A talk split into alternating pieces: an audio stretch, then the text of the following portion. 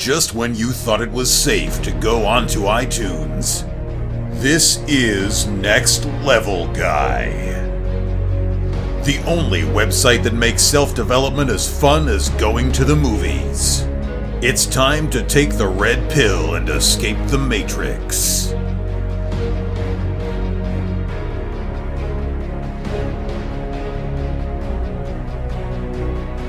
What's happening, guys? It's time for another episode of the Next Level Guy Show podcast with your favourite tutor, Ian Dawson Mackay. Next Level Guys, the go to men's interview, interest, and improvement website where I quiz the experts to find out the hacks, tips, methods, and protocols that you can implement in your own life to take it to the next level and live happier, healthier, wealthier, sexier, and so much more. Today's guest is Eli Knight. Eli is a BJJ black belt instructor and YouTube coach who has an awesome YouTube channel which showcases jiu-jitsu technique videos as well as techniques and concepts to help in the areas of both self-defense and sports BJJ, which is Brazilian Jiu-Jitsu for those who don't know. In this interview, we cover his story, how to use BJJ for self-defense, how to cut the learning curve in martial arts, how you can be the best student you possibly can be, the benefits of BJJ, and so much more. This was a really important interview for me because I was a massive fan of Eli when I started out in Brazilian Jiu Jitsu, his videos really helped me. They helped me um, understand a lot of the key components and the concepts that classes just weren't getting through my thick head at the time. Now, when I go back and watch them, I'm picking up so many amazing little pointers and extra things that I missed the first few hundred times round you always pick up something new. His videos are that good. If you're starting out in Brazilian Jiu Jitsu, you need to go and check out his channel. The links are in the show notes. But now, let's get to the interview. I hope you enjoy this as much as I had doing it. If you met somebody in a cliche social uh, social setting, so it can be a bar, club, between the floors and a lift, you know, you had to explain to them who you were and what you did as a job. You know, say you had about 30 seconds you do quite a unique job. What would you say to them? um, it, it's funny because I just recently came out with a T-shirt that says uh, "Fighty Stuff" on it, and uh, so it, it's this it's this kind of a retro design. It says "Fighty Stuff," and then if you look in the ring of it, it says uh, striking, grappling, uh, clinch work, jujitsu. You know, it says all this different stuff, um, and that that's basically it. I mean, so it's it's not about it's not necessarily about self defense, but that's that's one of the easiest ways to say it. But I I just teach, and I, I like more than teaching to say sharing, like the information that I have about fighting and self defense, because I think it's an important thing, not just for somebody to be able to know how to, to protect themselves in a violent confrontation. That's obviously important, but it's it's the thing that maybe gets people interested initially, but it's not the thing that keeps them around. It's the fun that you have after that. So that's what I like to try to share with people. And I like to keep things um, fun, and I like to keep things entertaining, and I like to show people just the not to be too uh, you know philosophical or anything, but just just to show people the beauty of training and you know just the, the metaphor that training provides for for life and for living. I mean you you're overcoming extremely difficult problems, you know, and, and you're learning uh, about a, a, physical thing and how it applies to every aspect of life. So, um, the easiest way to, to say what I do is I teach jujitsu uh, to people, but it's it, it, falls a little short to say that. So uh, that's that would be the slightly longer answer for the Cliff's Notes version. Because it doesn't really incorporate the like the amount of like the you you know the way that you make it, the the the student's life better. You teach them fitness. You teach them how to express their creativity. That you know, there's so much mm. encompassing what a coach does, and then you've also oh, got your business, sure. and you know, you've got your uh, channel, and it's it's a phenomenal what you do. I mean. I initially found you th- while searching for a few techniques, and I loved your I love your channel. When I first started, I couldn't really comprehend a lot of what you were saying because of there was so much detail and different variations and techniques. But as I've started training, I realize how like how awesome your videos are in terms of the scope, the depth, the variety, and how much you you're just doing it off the cuff. You can see that you're you understand the technique perfectly well. But can we go back to like when you were a child? You know, how did you get into jiu-jitsu? Because I was like initially bullied, lost a lot of confidence when I was younger, and as I grew up, I wanted something to you know to get into self defense, to give my confidence back. But how did Eli become Eli Knight of Knight's Jiu Jitsu? Well, um, it's it's hard to say. I think that the biggest thing that that got me involved with, uh, I would have to say martial arts because I didn't start out with jiu-jitsu. I, I started with um, because I, I'm in a, a small town in Kentucky, and so I always say that my my martial arts experience is very geographically challenged. so we I had to do what we had available, and um, you know, I, I like every kid, you watch uh, kung fu and karate movies. Grew up watching, you know, Van Damme and uh, you know Steven Seagal and things like that. And uh, you know, I wasn't really of the Power Rangers generation, but you know, just fantasy kind of movie stuff like that. So martial arts was always interesting. Now, um, but I never really actually, you know, I took some karate classes when I was a kid, but it, it was you know kind of up to my my dad to take me, and just didn't really take with me. Um, when I was a teenager, my sister um, my sister died in an automobile accident, and it was a, a the most traumatic event in my my life, um, probably to date. I mean, it, it, there's been some other close ones, but it's that's probably still the most traumatic thing that I've ever experienced, and um, I was just lost. I was just lost in in life. You know, um, aside from that. Um, you know, I also watched my mother go through a very abusive relationship whenever I was I was young. Um, and it was those both kind of coincided, and it was just like a really dark, dark place I got to. Um, a friend of mine talked me into going to his taekwondo class with him, and I was like, you know, this this is it was a good outlet for me. I was always interested in martial arts, and so it was a good outlet for me to go and just be physical and be creative. I was never an athlete. I was never um, I was never physically gifted at all in any regard. Still, I'm not. It's it's a lot harder for me. I feel like um, just to things don't come natural for me physically. Um, during those taekwondo classes, I was exposed to other things, and I did a lot of research on my own. Um, I, I, did a lot of whatever resources were available because we didn't have YouTube back then. This was this was the uh, early, not even the '90s yet. Probably it was like just on the cusp of turning 1990s, um, and so you know, library and martial arts books that I could get my hands on um, I was always intrigued by by jiu-jitsu and and other arts like that.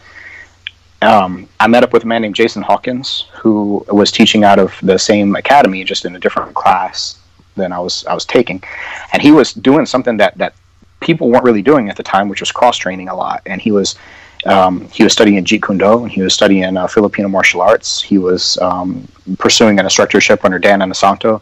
Um, he was already a, a, second degree black belt in jiu-jitsu, but a different style of jiu-jitsu.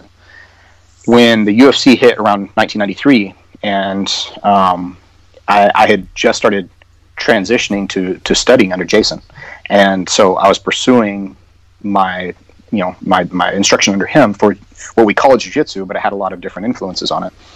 Well, when we saw this happen, um, the uh, the UFC hit, and of course, everybody knows how that turned out for the first several UFCs. It was this scrawny Brazilian guy that was mm. was kind of going in, in, in uh, pajamas, uh, taking yeah. guys in pajamas, yeah, and is, was not what um, even to jiu-jitsu guys, quote unquote, it, it wasn't what we thought jiu-jitsu was. It didn't look like jiu-jitsu that we were doing.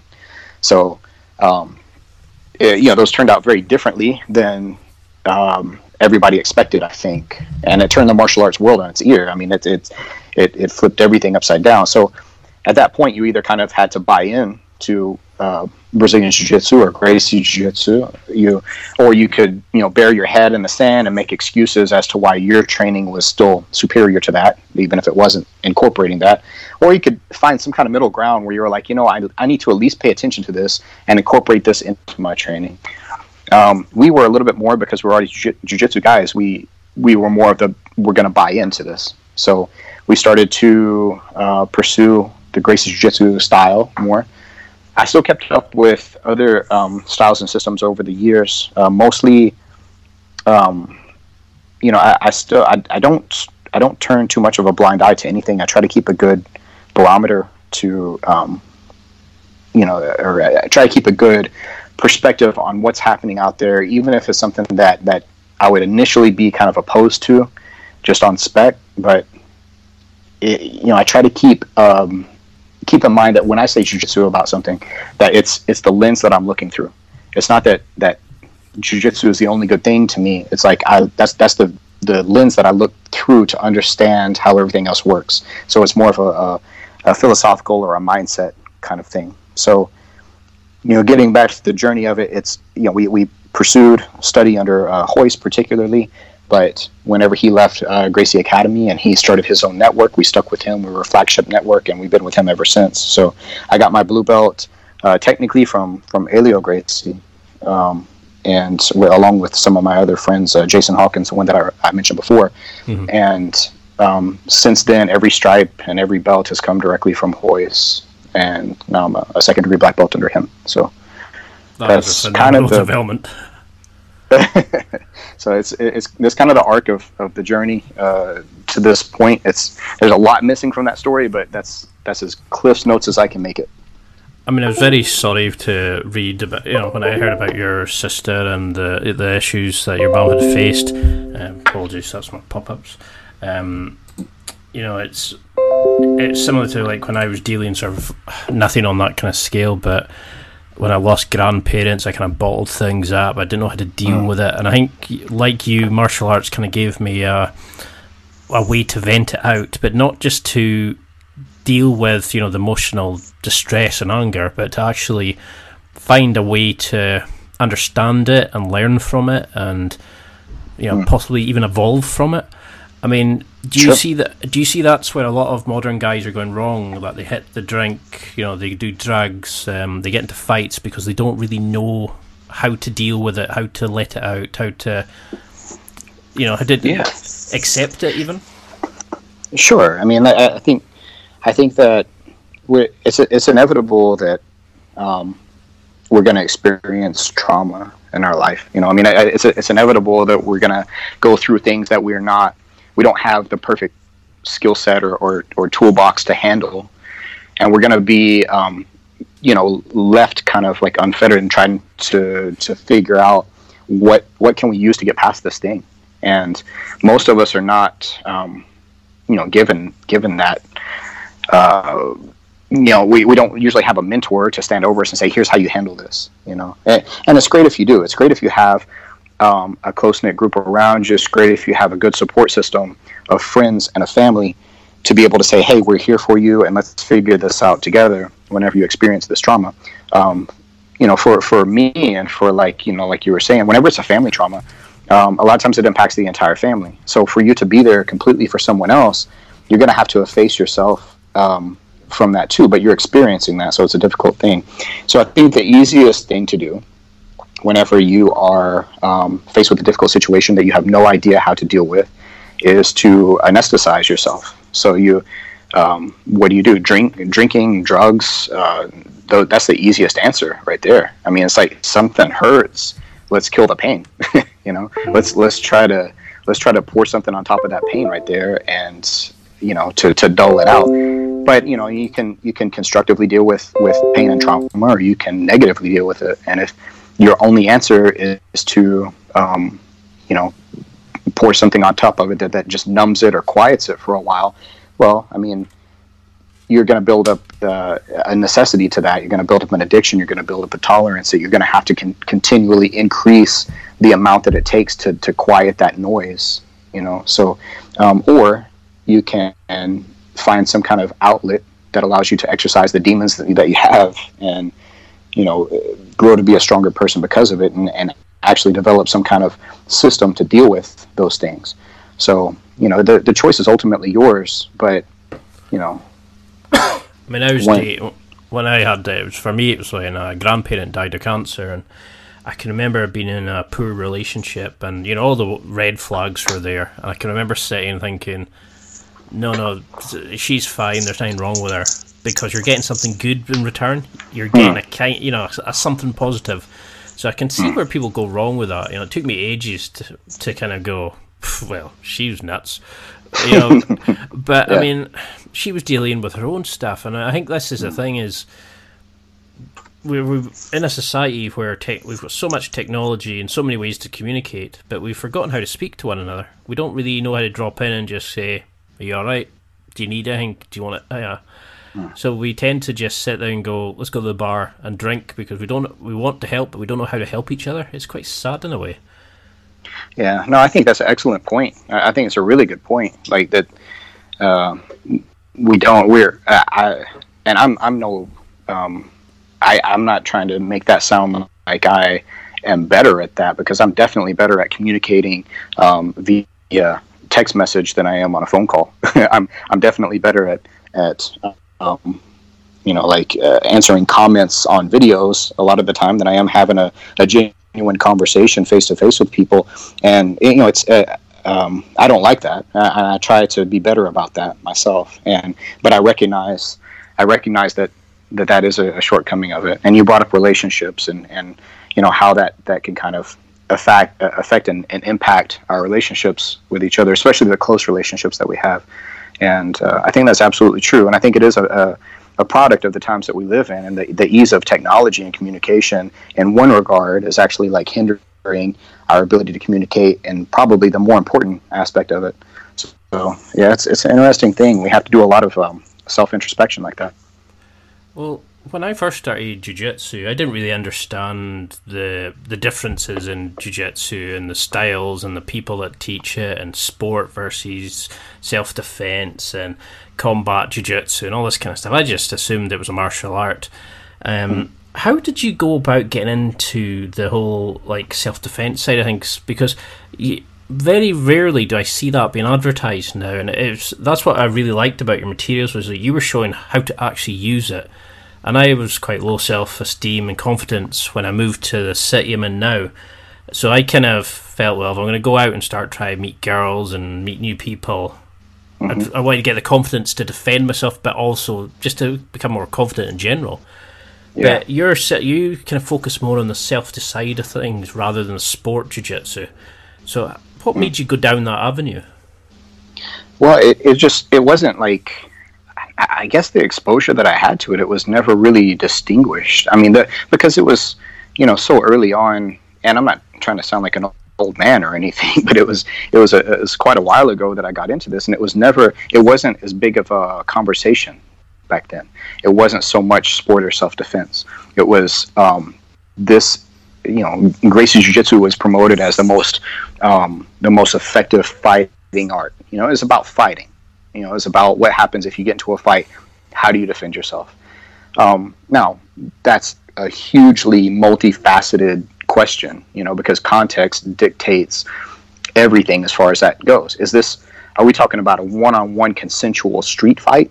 You know, a mutual combat situation? Are we talking about uh, something that has rules imposed on it? And if we are, then what degree are the rules in play? Is this MMA where there are limited rules? Is this um, something like combat jiu-jitsu where there's a uh, you know slightly more rule, uh, more um, stringent, or I'm sorry, slightly more lax rules than there are with a strict uh, BJJ tournament? Is this a BJJ tournament with the gi? You know, I mean, so it's it, it goes on and on, but to me, like jiu-jitsu is jiu-jitsu and it was ultimately um, a, a combative art it was ultimately like if you want to go back and we can have some kind of weird historical debate that i'm not an expert on at all to, to, to participate in. But you know if you talk about like battlefield martial arts samurai style you know you know we're talking about hand-to-hand combat because you you lost your sword maybe or you lost your spear or whatever you had or you're off your horse you know. So um, then this is where the throws and the locks and you know the strikes and everything came into play.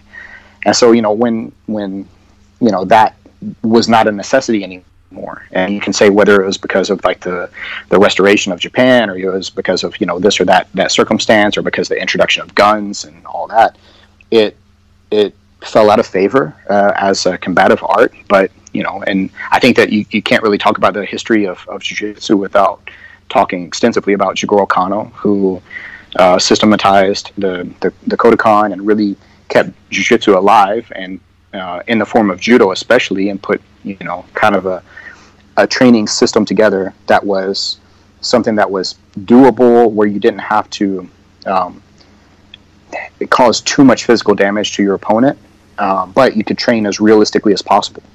You know, uh, now that became a very sportive endeavor. Um, if you look at judo nowadays, there's a lot more rules in judo than there are even in, in a jiu-jitsu tournament, which is a lot. But you know, he was he was the man that really kept it alive. So if you look at that, and you talk about the history of how that traveled and, and who did what and what, what role that Maeda played in coming to, to Brazil and what, what presence Jiu-Jitsu had in Brazil prior to his arrival and, and after his arrival, what, the, what impact the Gracie family had on it. All this stuff leads up to um, kind of a um, the importance that preservation of reality fighting was placed on on jiu-jitsu. And if you really want to talk about fighting in its truest essence, you talk about one person versus one person in hand-to-hand combat. You know, who's who has the best system and the best strategy and the best technique set to efficiently defeat that other person. Like that's the essence of, of fighting. Now, um, from there, we can get into a thousand arguments about well, jujitsu is great. This uh, and I'm going based off of the comments I get on my videos. so, so it's like jujitsu is great for a one-on-one thing where there's rules yeah. involved and you know multiple attackers aren't involved. But then what about weapons? What about multiple attackers? What about um, you know it's it's dark outside? What about there's glass and and broken uh, bottles on the ground and there's hypodermic needles discarded that you're going to land on if you go to the ground and it's just it gets, if someone throws uh, starts throwing strikes and jiu-jitsu doesn't stop strikes and uh, right it's it's just all that kind of stuff as well.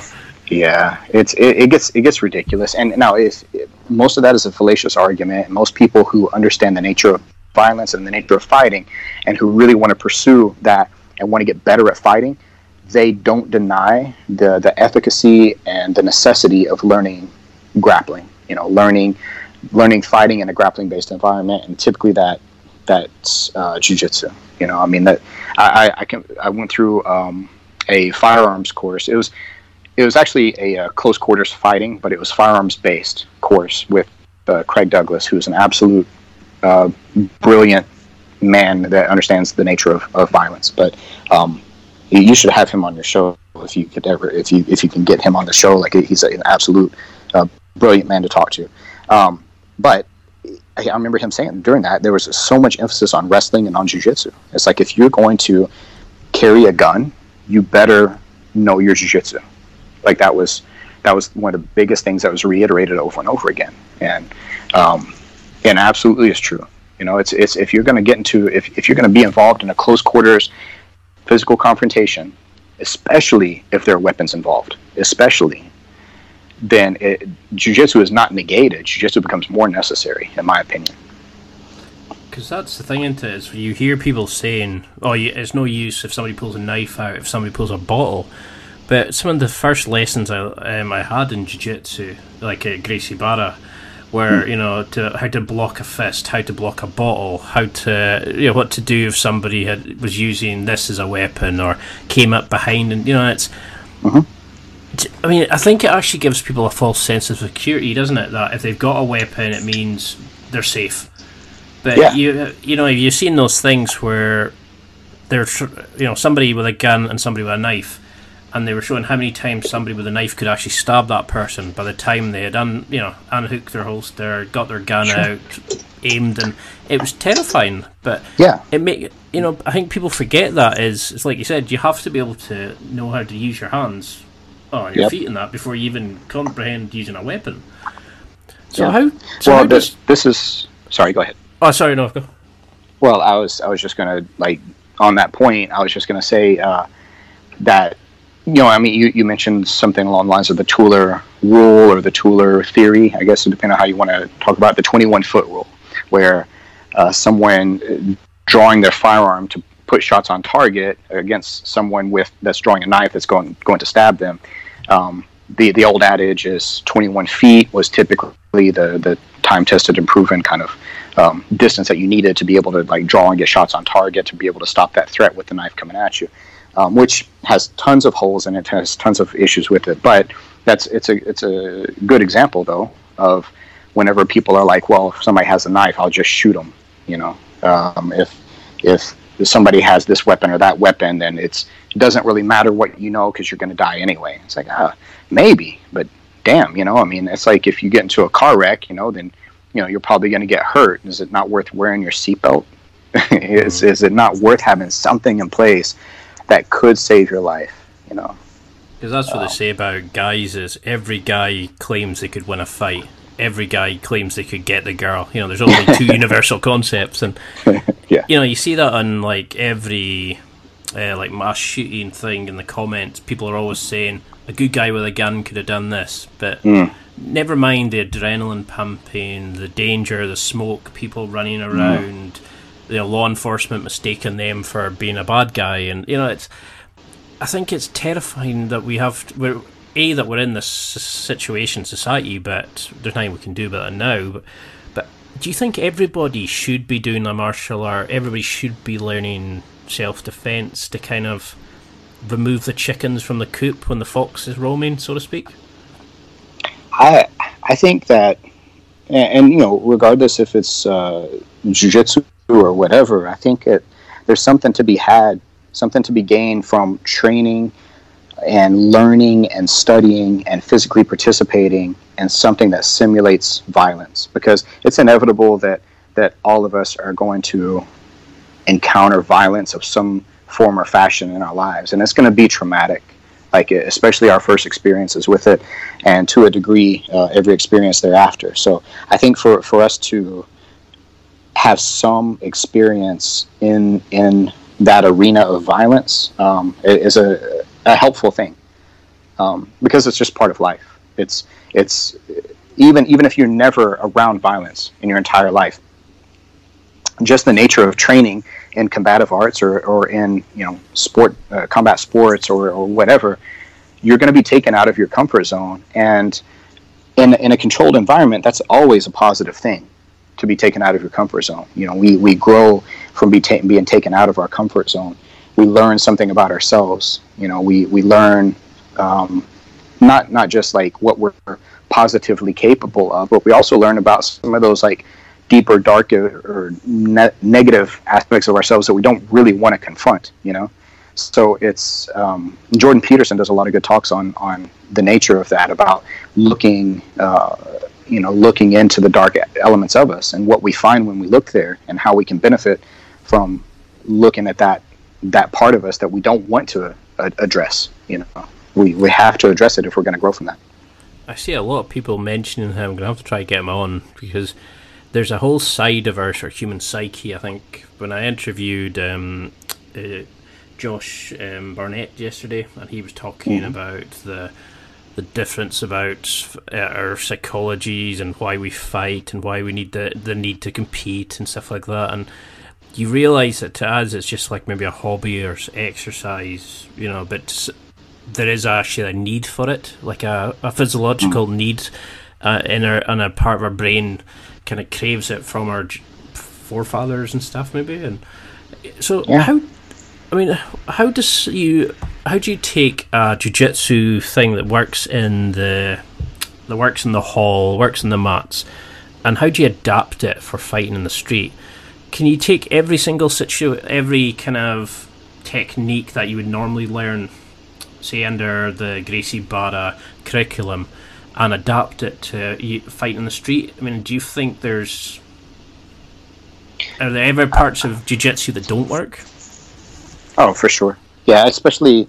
I mean, it's. I I absolutely love the sport of it, and I was just um, I just taught over the past couple of days. I, I've taught some lessons on uh, De La Riva guard and on some uh, lapel guard stuff. We actually were, we were discussing the difference in uh, worm guard and squid guard, and so like these extremely sportive things. And if you watch a lot of, uh, especially in this year's Worlds, there was a lot of lapel play. I mean, even more so than in past years, which was always a lot of like like a skirt and lapel like guard work, and it's it's really cool to watch, and it's a really cool facet of the game. But I mean, I, it's really difficult for me. I would really have to make a lot of concessions um, and excuses to really be able to say that's applicable in like a street fight, you know. But Yeah.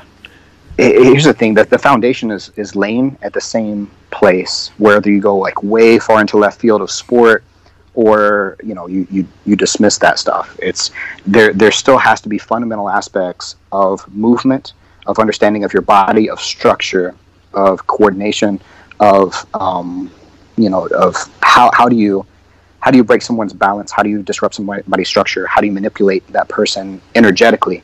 Um, it, it, all still applies you know it, energetically everything is, is going to be a push or a pull motion at the at a core base level.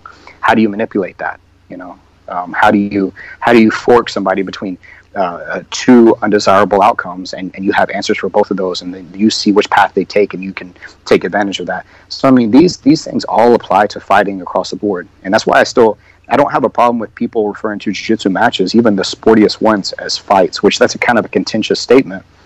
Whenever you, you hear people it's like jiu-jitsu matches aren't fights because you don't you don't get to do this you don't get to do that. It's like yeah but man nobody has a problem with calling a boxing match a fight you know, and I don't either. It's called, fine, call it a fight.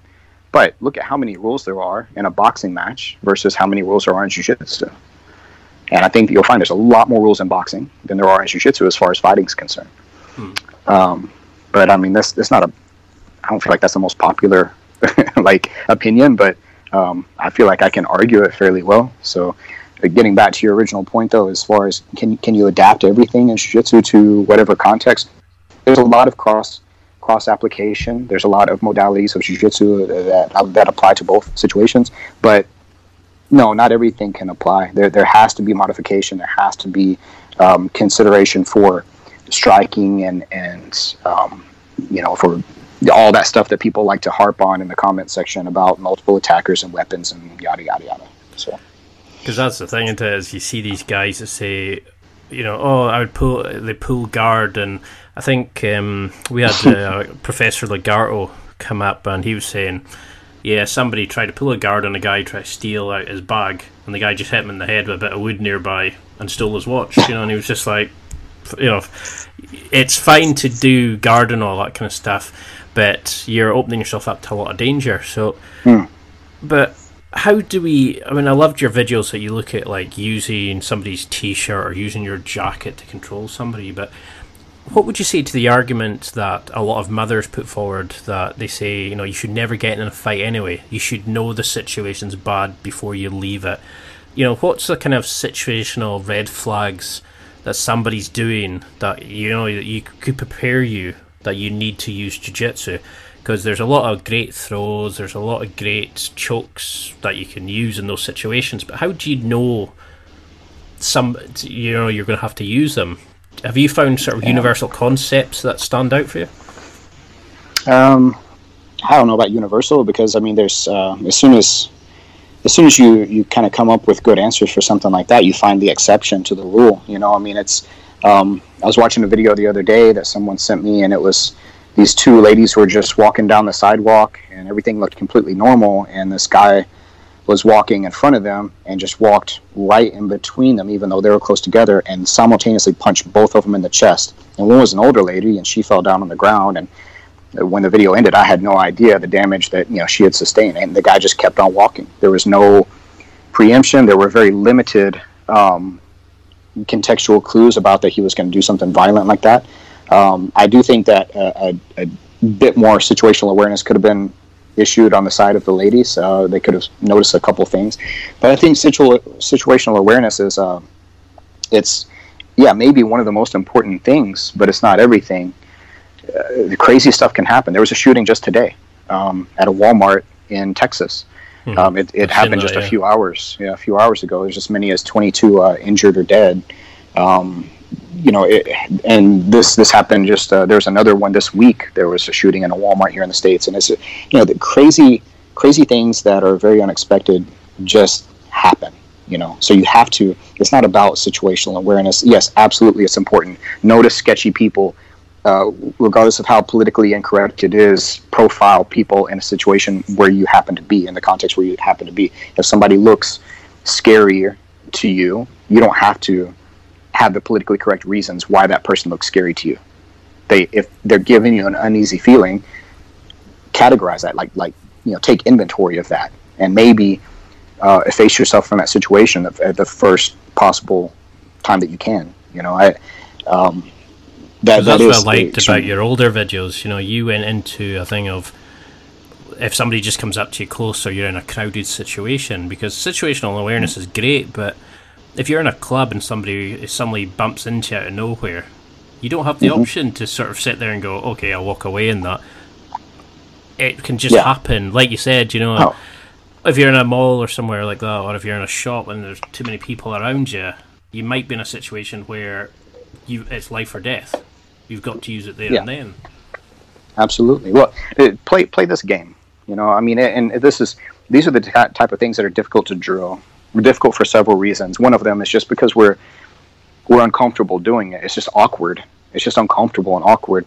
But but role play this drill where you and a training partner or a couple of training partners are standing around, and your job or, or the, the person's job that you're approaching is to make sure that they maintain a safe distance from you. Safe being that they can't reach you um, from arm's length to be able to like strike you or something like that or tackle you maybe. So you, that that's the distance that you have to maintain.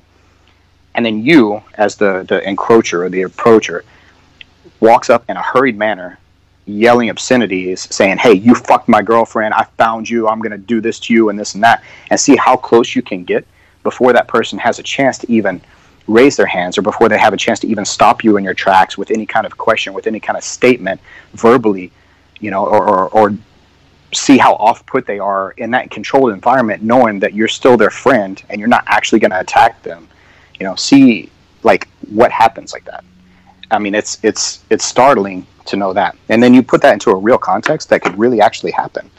Somebody, it could be a complete, you know, case of mistaken identity. Somebody thinks that you're the person who they saw um, hit their car and drive off, or you're the person that somebody told them, um, you know, uh, was was sleeping with your girlfriend or whatever.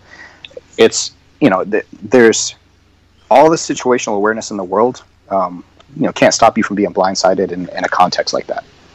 Uh, or it could be just somebody just wanting, looking for trouble. You know, had a full Oh, out with a sure. girlfriend, and Yeah. that's I found myself in that situation where be, just because I was six foot plus, I think it kind of stopped the guy escalating it. But that was back when I wouldn't know what to do. Whereas Hmm. now, I think I, I can use my physicality a bit more. I can use some of the techniques I know if, I, if it came to it. But you mentioned in a Gracie Barra, I think it was Gracie Barra Rules podcast you did, where you were talking Uh, about yeah, Gracie Jiu Jitsu rocks. That's the one. It's um, air, blood, and pain chokes, and you know how a lot of the moves that they teach in self defense fall under these sort of three categories. Could you go into a little bit about because not a lot of people understand the different kind of chokes and how they're sort of utilized. You know, like like is there a kind of ranking system in your opinion? Um, because I train, I kind of appreciate, but for somebody who's new to it, you know, what's the difference Oh. between an air choke, a blood choke, and a pain choke, and which is the most useful ones?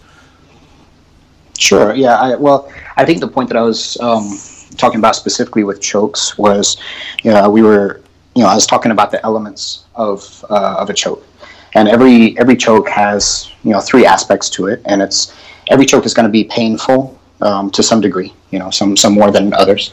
Every choke is going to affect the the wind, um, your ability to breathe, and every choke is going to affect the blood flow um, of you know the arteries uh, surrounding the neck.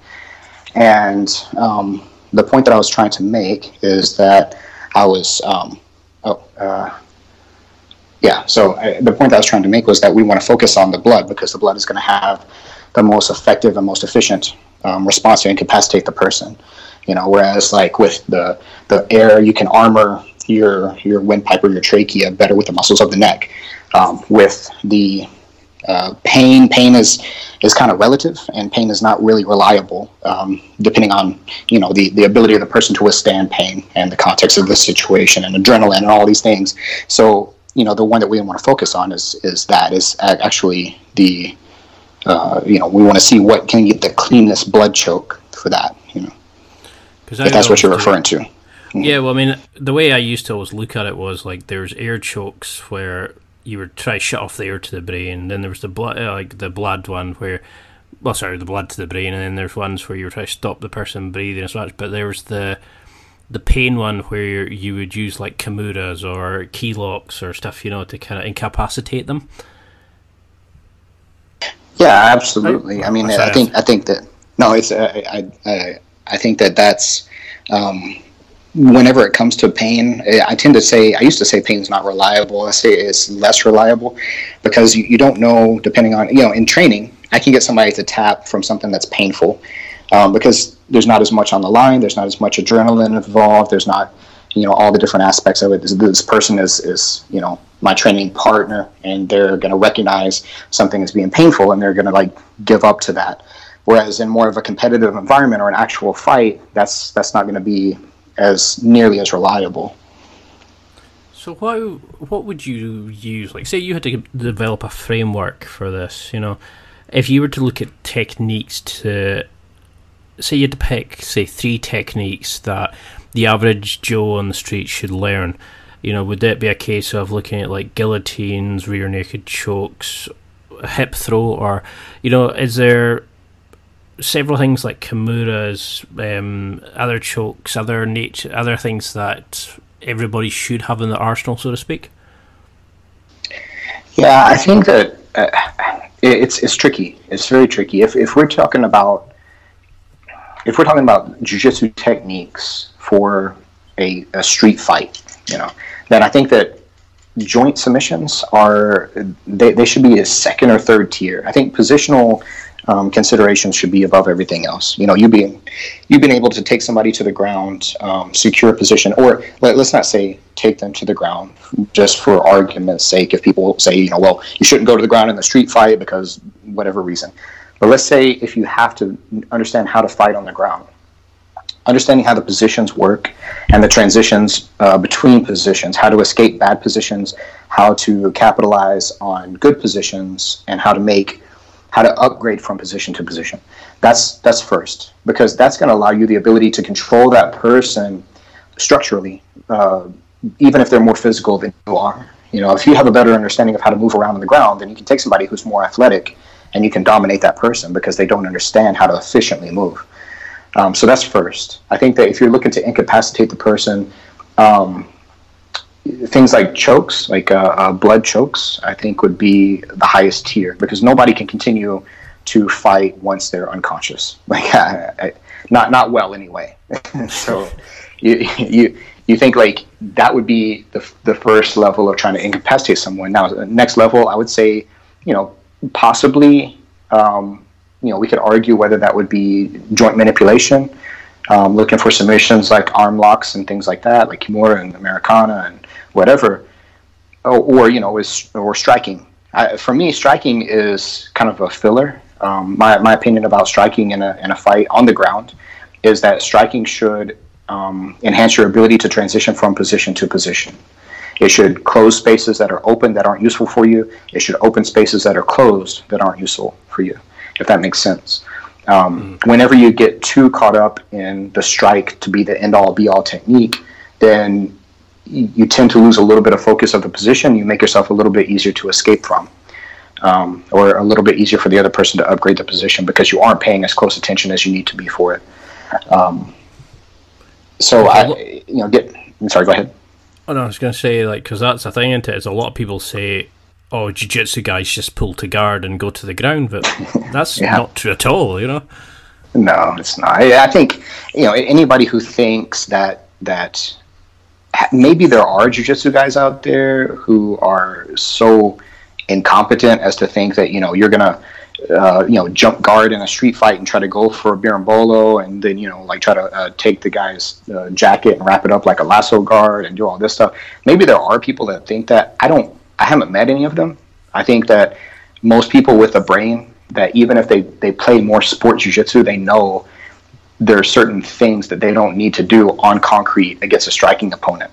You know, I, I uh, Mr. Jiu-Jitsu, uh, who's who's a very controversial, you know, kind of character in the jiu-jitsu community, but he's he says a lot of good things, and he's you know he, there's a, a famous meme that he said, and it, um, he said you know a, a sport BJJ guy will still kick your ass in a fight, and I think ultimately that's what it boils down to. It's like you're you're what is it that you're training that's so deadly and so dangerous that you think that um, this incompetent BJJ guy that's just going to pull guard on you in the street, you know, that you can just like dismantle him so well. And I think that most of those statements about, well, BJJ guy would just do this or that, those are made by people who are completely ignorant of what BJJ is about, about what Jiu-Jitsu is about. They, they've seen it maybe, they've maybe seen a lot of it, but they haven't trained. You know, they haven't gotten on the mats. I, I refuse to believe that to any like extensive degree. Nobody is going to trash talk Jiu-Jitsu um, like that if they've actually experienced it. You know, I, I, just, I find that hard to believe. Well, I mean, I get the the whole time somebody that's maybe done a couple of boxing classes, they think that means they could destroy jiu-jitsu because right. you know they could, there's no way you could possibly close a gap and stop them from punching. You know, there's no way you could possibly throw them or get behind them or right. any anything of that nature or use their extended arm to break it with a you know multiple of arm locks. It's, I find it yeah. hilarious that this it's like a lot. It's fake confidence that people they don't ex- understand what people are able to do. You know, there's the drunk guy that throws at a bouncer who's got years of experience in taekwondo and jiu-jitsu and is a black belt in karate you know there's it's so commonplace now for people to get more training that it's i don't know where this sort of stupidity still exists it's it, it's it is scary like because you never know who who you could be fighting if if you go mm. down that road yeah absolutely and that's the that's the thing i think that um when people tend to put down, uh, when, when you see people make these kind of comments, uh, typically it's made by people who have a severe lack of training anyway, or they've just dabbled in something. They feel very insecure about the level of training that they've reached, and they worry. You know, they they're extremely worried about, oh my God, what would I do if somebody actually took me to the ground, and you know, got mounted on top of me? Like, what? How would I get out of that? What would I do? And rather than remedying that with going out and, and taking some jiu-jitsu classes or learning about you know that environment when, in which they're uncomfortable, they would rather you know um, sit behind a keyboard and, and criticize the, somebody else like teaching these kind of things or, or somebody else examining these kind of things or doing these kind of things. Um, and I, I, think it happens on the other end of it too. I mean, now I, I don't want to just demonize everybody who's not jiu-jitsu. This is very important. I think um, a lot of jiu-jitsu guys get very chauvinistic. You know, they get very um, blindly patriotic to jiu-jitsu, and I've I've been there, and I I, I would definitely say that I have tendencies to, to fall back into those those mentalities too. Um, you, you can't go out and think, you know, well, I would just here. All I have to do is just you know close the distance, grab you, drag you to the ground, and choke you out. You know, yeah, uh, maybe, but you definitely need to understand the nature of striking too and you need to understand other things that can happen in a fight in a no rule situation and you need to think about situational awareness you need to think about context you need to think about other environmental factors that's very important and, and that's that's the aspect of jiu-jitsu um, people these days that i worry about uh, because i am a, a, a jiu-jitsu guy more than anything else and i worry about people like losing the effectiveness of it and the efficiency of it and, and the reality of it and just thinking that it's far superior and that's all they need and that you know they they would just handle any situation easily and you know that I think it's I think it's something that needs to be watched and monitored you know. Yeah because that, that is the thing is people kind of think oh well that'll do. The one art will f- stop every single attack every single situation and you're in for a very rude awakening if you think that. But I mean, how you do teach a lot of like law enforcement courses, and you know, you teach these guys how to control people and stuff. But I mean, how does that? How do you teach somebody like in that situation? Like it could be a a young girl who's got who's never had any training at all. It could be a guy who's been bullied his whole life and isn't used used to using their physical nature or aggressive side to control somebody. You know, how do we go about learning how to control somebody that's coming over and swinging? You know, you don't want to hurt the hmm. person, but you want to restrict them and just kind of control them till they calm down. You know, how do you even yeah. go about teaching somebody like that? It's difficult. I mean, I, I think that's why I feel like um, that's why I feel like honestly, this this art, this this system, this style, was not meant to be taught to large masses of people at once. Uh, when you see like packed gyms and everything, like that's it's cool and all, and every and as a as a academy owner, you you want to have that. You want to have a full mat of people and, and in there in training and everything. But the, the the best way that this can be conveyed is one on one, and it's not just because you, you're able to get across the details better in a, a, conversation one person to one person but you're able to to recognize that person's learning style you're able to recognize their physical abilities and limitations um, and their and their needs to you know be able to you know convey the information in the most palatable way for that person. And that's the difficult thing because when you just put a blanket lesson out there and say okay this is the technique this is how you do it this is how you train it whatever well then you're going to run into a lot of exceptions in that. So i mean the, ultimately the, the best way is to take in a student and work with that person one-on-one understand what that person's capable of doing and what they need to improve on and everything else intimately with that person um, to be able to get them to where they need to be you know otherwise you're you're relegated to teaching um, something to a, a, group of people and you're going to have a high you know the the lowest common denominator is what you're going to have to teach to in that environment.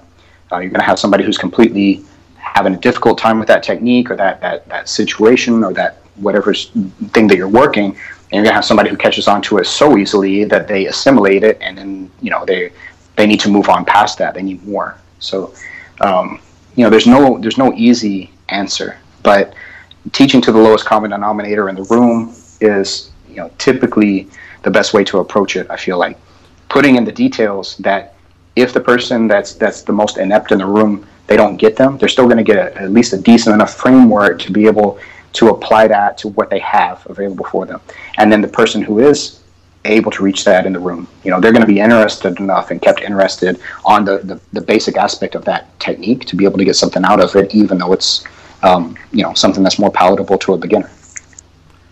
Yeah i love that because it kind of explains why at the moment, like I'm a blue belt now, and I've I'm been I got my blue belt was it like in December last year.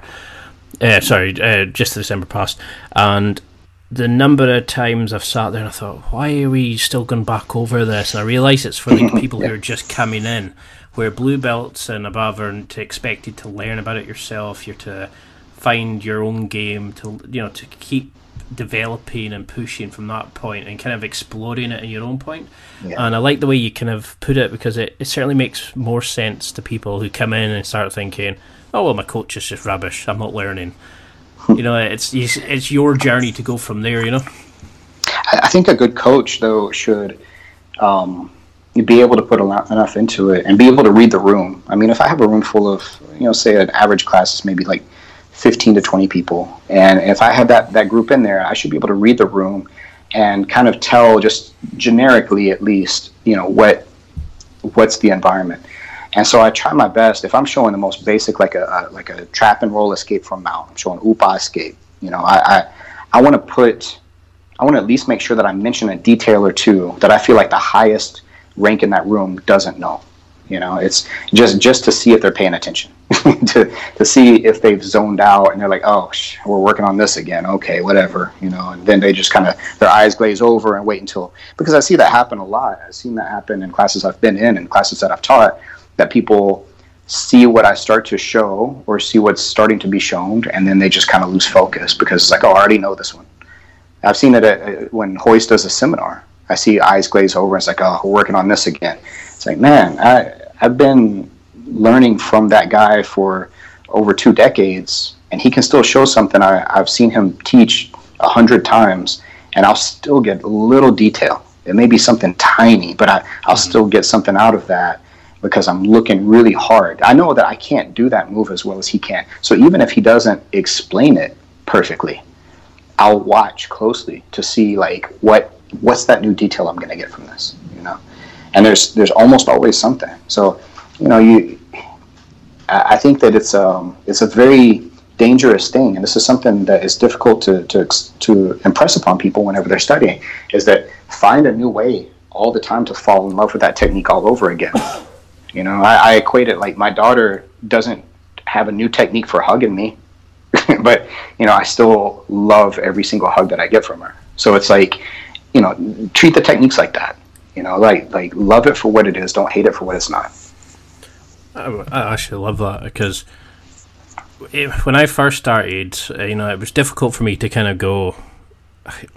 You know, it you know you get your ego and you start going, oh yeah, I've done that. I know that.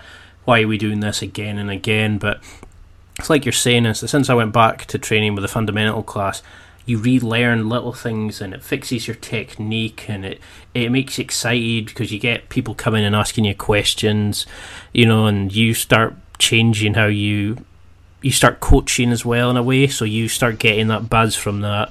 But you also start noticing the little movements because you can understand the concepts better. You can understand what the coach is doing and the movement patterns. I mean, we've got two fantastic assistant coaches, and I think I've completely learned the, everything again just from a couple of classes with them because they really go into the basics. They um, they like drill and drill on the fundamentals. I think uh-huh. it's like is it Royce and is it Kurt or Sander, and they're all saying they can win championships uh-huh. with just the fundamentals.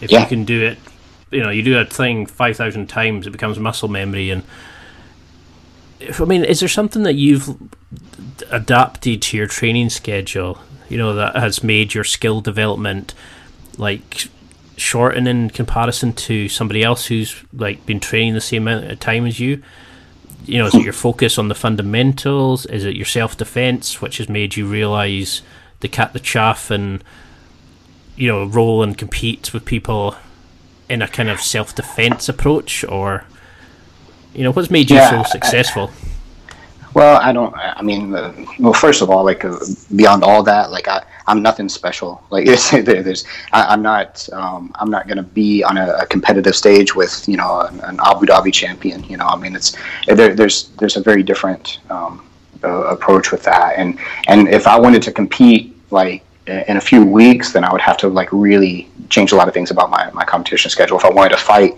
in, in several months, then I would have to change a lot of things about my approach to it.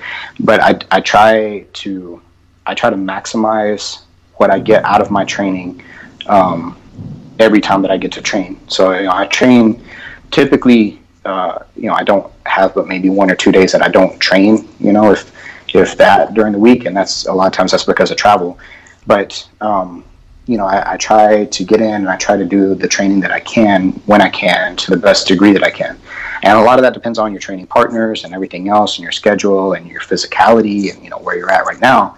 But, um, you know, it's, I, I have the, the, um, the, the fortune, you know, the good fortune to, you know, I've had a lot of time in to be able to learn what I need to do to maximize my training time, you know, so it's, um, I need to make sure that I'm rolling plenty, and that that that to me is one of the biggest cornerstones of everything. So uh, whether, regardless if I'm gonna um, be doing more self defense or more sport, or you know what what my lessons for the week look like, and what I need to be focused on, or if I have a seminar coming up or whatever, or a course that I'm teaching, I, I still need to be rolling because rolling to me makes all the connections. You know, it's even if we're, we're just rolling in the gi, no strikes, um, not even that big of a um, emphasis on self defense or whatever. We're just rolling me and eh, me and a partner. Being in that moment and having that connection and learning, eh, like feeling out those positions, transitions. How can I make this position more solid and more stable? How can I corrupt his structure better? You know, how can I manage my structure better? How can I hunt this submission in a, in a more secure way, in a more efficient way? How can I make everything more efficient constantly? That's that that translates across the board. You know, then then I can isolate segments of that and go back and be like, okay, well let's let's add some elements into this. You know, let's let's involve strikes now. Let's throw a knife into this and see what how that completely dismantles the entire thing. You know, so uh, you know that that to me is the biggest gauge of um, managing. Um, you know everything in jiu-jitsu contextually yeah. i mean that's why i love your channel because you don't just show the technique and just go right by. You know, you kind of go into it deep. You show how you by maneuvering in certain ways is going to affect somebody. What would happen if, like you said, throw in a weapon? What would what would happen if somebody did this? You answer the kind of questions that the beginners don't know they needed to ask, where the blue belts are going to ask. You know, you kind of you can see the level of experience and the technical expertise that you have, and that's what it's one of the best channels going. And I mean, I've watched so many different ones when I first started, and I keep coming back to yours because I get so much every single time I watch a video over and over, and each time I'm picking out something else, and I'm seeing you know, the different movements. You, your content is fantastic, but what do you think about the accessibility of YouTube?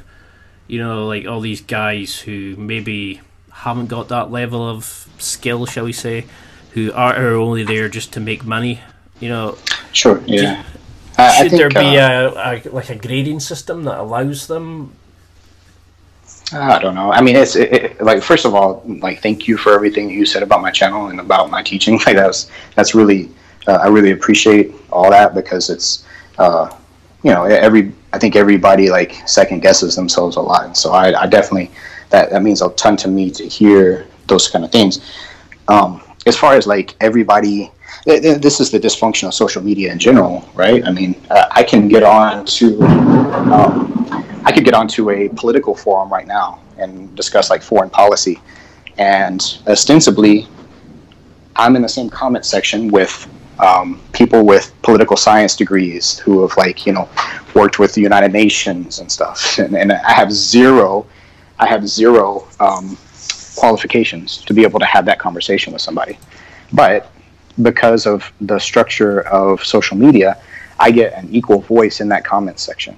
So. Mm-hmm that starts to go to people's heads, you know, and you know, so on the the, the end that you're talking about, yeah, someone can get on right now um, onto YouTube and start up a channel, and um, you see, you know, typically if we're all doing the same structure of videos, then the cream should rise to the, the, the top. You know, it should you should see just based on someone's someone's movement or somebody's ability to explain the technique or somebody's ability to break things down into approachable form for everybody, that should stand out.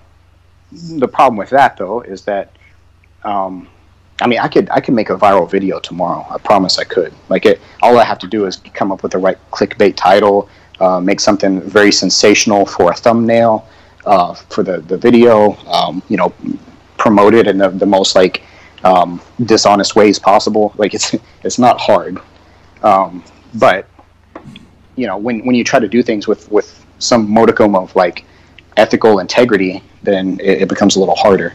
Um, I don't know how to remedy that. You know, I mean, people are gonna people are gonna like take the shortcuts, every shortcut imagine imaginable. You know, um, and you know, I, I've I've gotten to points whenever I was like, you know, thinking about doing a, a title for a video, and I'm like, ah, man, that's it's a little clickbait ish right there. Now, it's it's okay if it's a little like that, if you can explain it. You know, I mean, you see some people who do a really good job. I think of like Shane Fazen; he does a good job. I, he's got some very clickbait titles and clickbait thumbnails on some of his videos. But as soon as not very long into the video, you'll see that he explains away why he titled it that. You know, not he didn't just try to lure you in just so he can get that view count or he get that subscriber out of you. But uh, I think that the biggest thing is for people just to remain intellectually honest with with what they're doing. Um, try to uphold the integrity of what they're doing. And I think that that will hopefully um, shine through, you know, more than anything else. But there's no way to.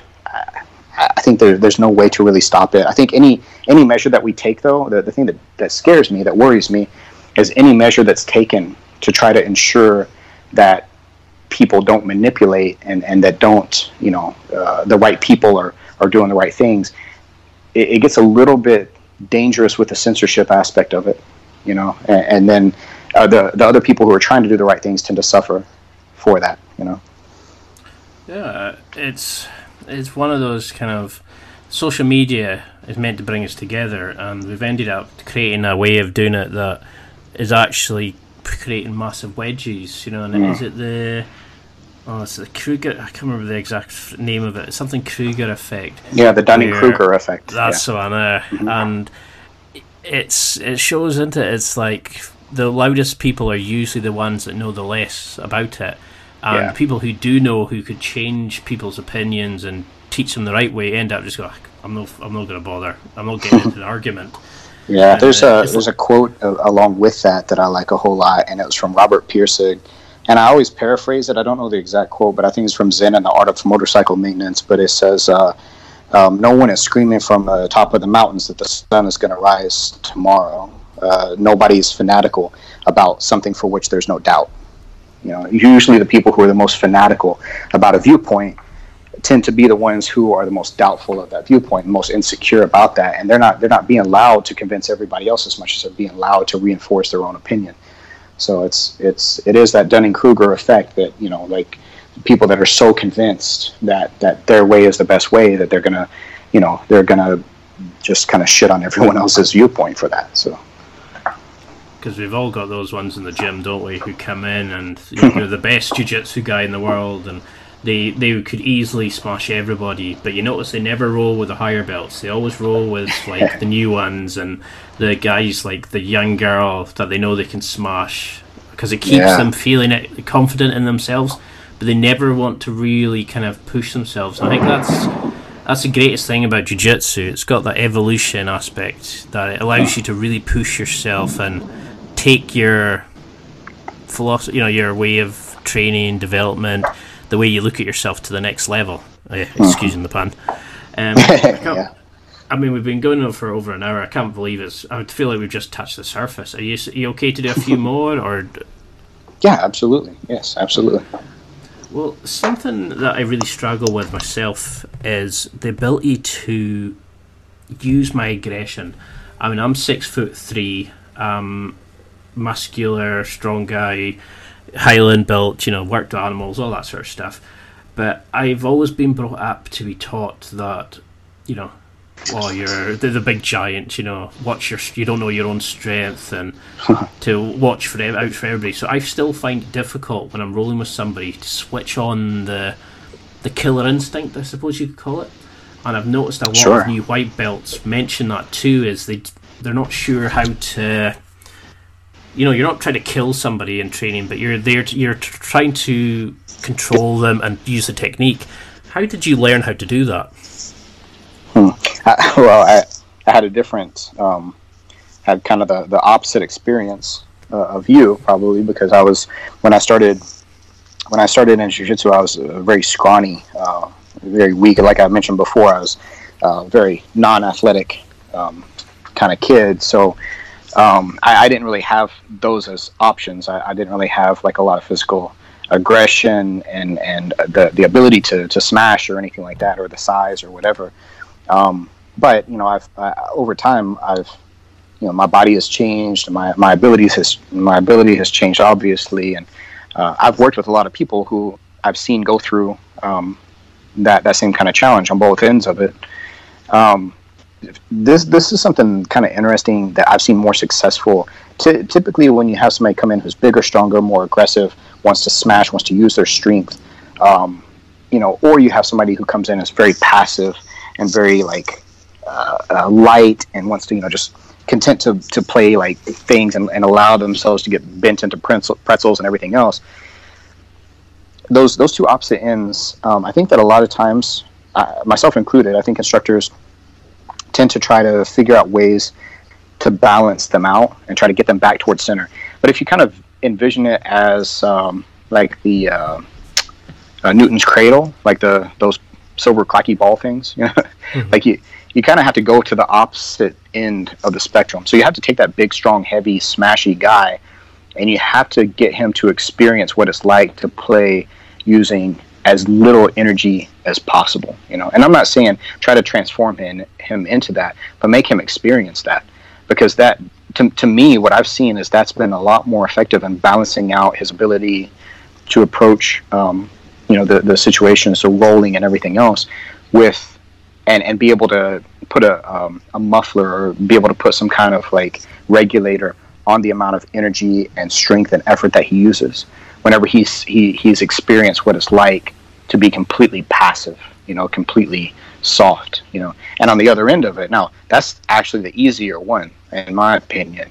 Taking somebody who who is on the other end of that typically because they don't have that as an option to play bigger, stronger, heavier smashing. But if you can get that person though to play extremely aggressive sometimes, and you, you have to do this in a controlled environment, you have to do this with somebody who's obviously got a higher skill set that can let them do this. Um, but that tends to have the, the biggest effect on changing their approach to it, on, on on giving them the ability to to have multiple options as far as energies go in their game, rather than just trying to tone it down or tone it up. Know. Because that's the thing, in self defense situations, it's fine teaching somebody how to do things, but if they've never been allowed to let that side of themselves out or to accept it or to you know to utilize it no. they don't know how to actually start it a lot of times people who know what to do don't even get a chance they're knocked out before they even get a chance to kind of do their training because they're not used to how to control somebody physically to, and to get into that position it's it's a weird one it's it's something i struggled with at the start i'm a lot better now but i was always the kind of it was strange to have people in that close to me, and like I wasn't used. to It's sometimes I phase out and I'm in my head thinking about something at work, and then all of a sudden somebody launches themselves at you, and you forget people are there yeah. to choke you out, to tap you, to. It quickly yeah. gets you back in the in the moment, and that's what I love about jiu-jitsu. You're back in yes. the moment. You ain't got the choice to kind of dilly dally out your head. But that's that's probably the the most uh, that's probably the best thing about jujitsu training. It, it's I can't think of anything better um, than than having something like that. And I mean, it, I guess whatever you can have in your life that does that for you is great. But jujitsu just tends to do it in such a dramatic way. You can't you can't be too disconnected from the moment. You know, if, if you do, you're gonna pay for it. And karma is instant in jujitsu too. That's another good thing about it. So it's like whenever you you know, if you're not completely present in the moment, then you know you suffer, and it's pretty immediate, and it's, it's pretty bad. So it's uh, one of those things that makes you, um, uh, it, it gives you the practice of drawing yourself back into the present moment, and that's that's one of the most difficult things to do, especially in modern times where there's so many distractions and so many concerns and worries, and we're we're constantly trying to multitask or whatever. Yeah, because it's I can still remember coming into some rolls when I first started, and my head would go down after the first one if somebody tapped me or beat me or you know, and I my ego was so bad when I first started. I was thinking of it in terms of winning or losing, not did I develop, mm. not did I have fun. And I would go in and I would have, sometimes come away on a Friday and I would still be annoyed about it, thinking about it on Monday morning. And it, it was yeah. amazing. I, I couldn't believe, like, but that's the thing. It's I'd rather go to my deathbed knowing that I tried it than regretting it. And I think that's the stage. There's different levels, isn't there? And it's what is it they say? White belts, you don't know what you don't know. Blue belts, you know there's a lot you don't know. For purple belts, you start trying to learn the things you don't know, and then is it brown belt? No, I can't remember. Is it brown belt something else? Then black belt, you've only just started learning jiu-jitsu, yeah. and then you have to start again. yeah yeah, that's the that's the thing, and I think uh, I think with jujitsu it really like uh, um, imposes that even more, like more dramatically than. And you know, I don't want to speak out of turn and, and say that you know other martial arts are not like this. I mean, I'm sure there's plenty of martial arts like that, but typically with jiu-jitsu, because it took so long to get to that black belt level, um, you realize that you're you've still got a long ways to go. Like that's not the top of the mountain at all. It's like you've you just it's just a new course on your journey. Honestly, uh, I mean it's a definitely a huge accomplishment, but you know you you just you're you are scratching the surface. Whereas you know it's it's been uh, historically and kind of traditionally represented as the black belt is like the master level of other arts. You know, it's it's not necessarily like that in jiu-jitsu. It's like just you know now you're expected to kind of take personal ownership over your development a little bit more so than, than maybe you were before. Well, it's something that you're very good at. Um, you know, like like talking in front of the camera and explaining the techniques, and you know, you, you've got a very great coach way of doing things. You know, and I'd love to come and train with you sometime. But what's your take on the people now who are getting into jiu-jitsu mainly because like the likes of Russell Brand, Demi Lovato, you know, this sudden surge of celebrities taking up jiu-jitsu.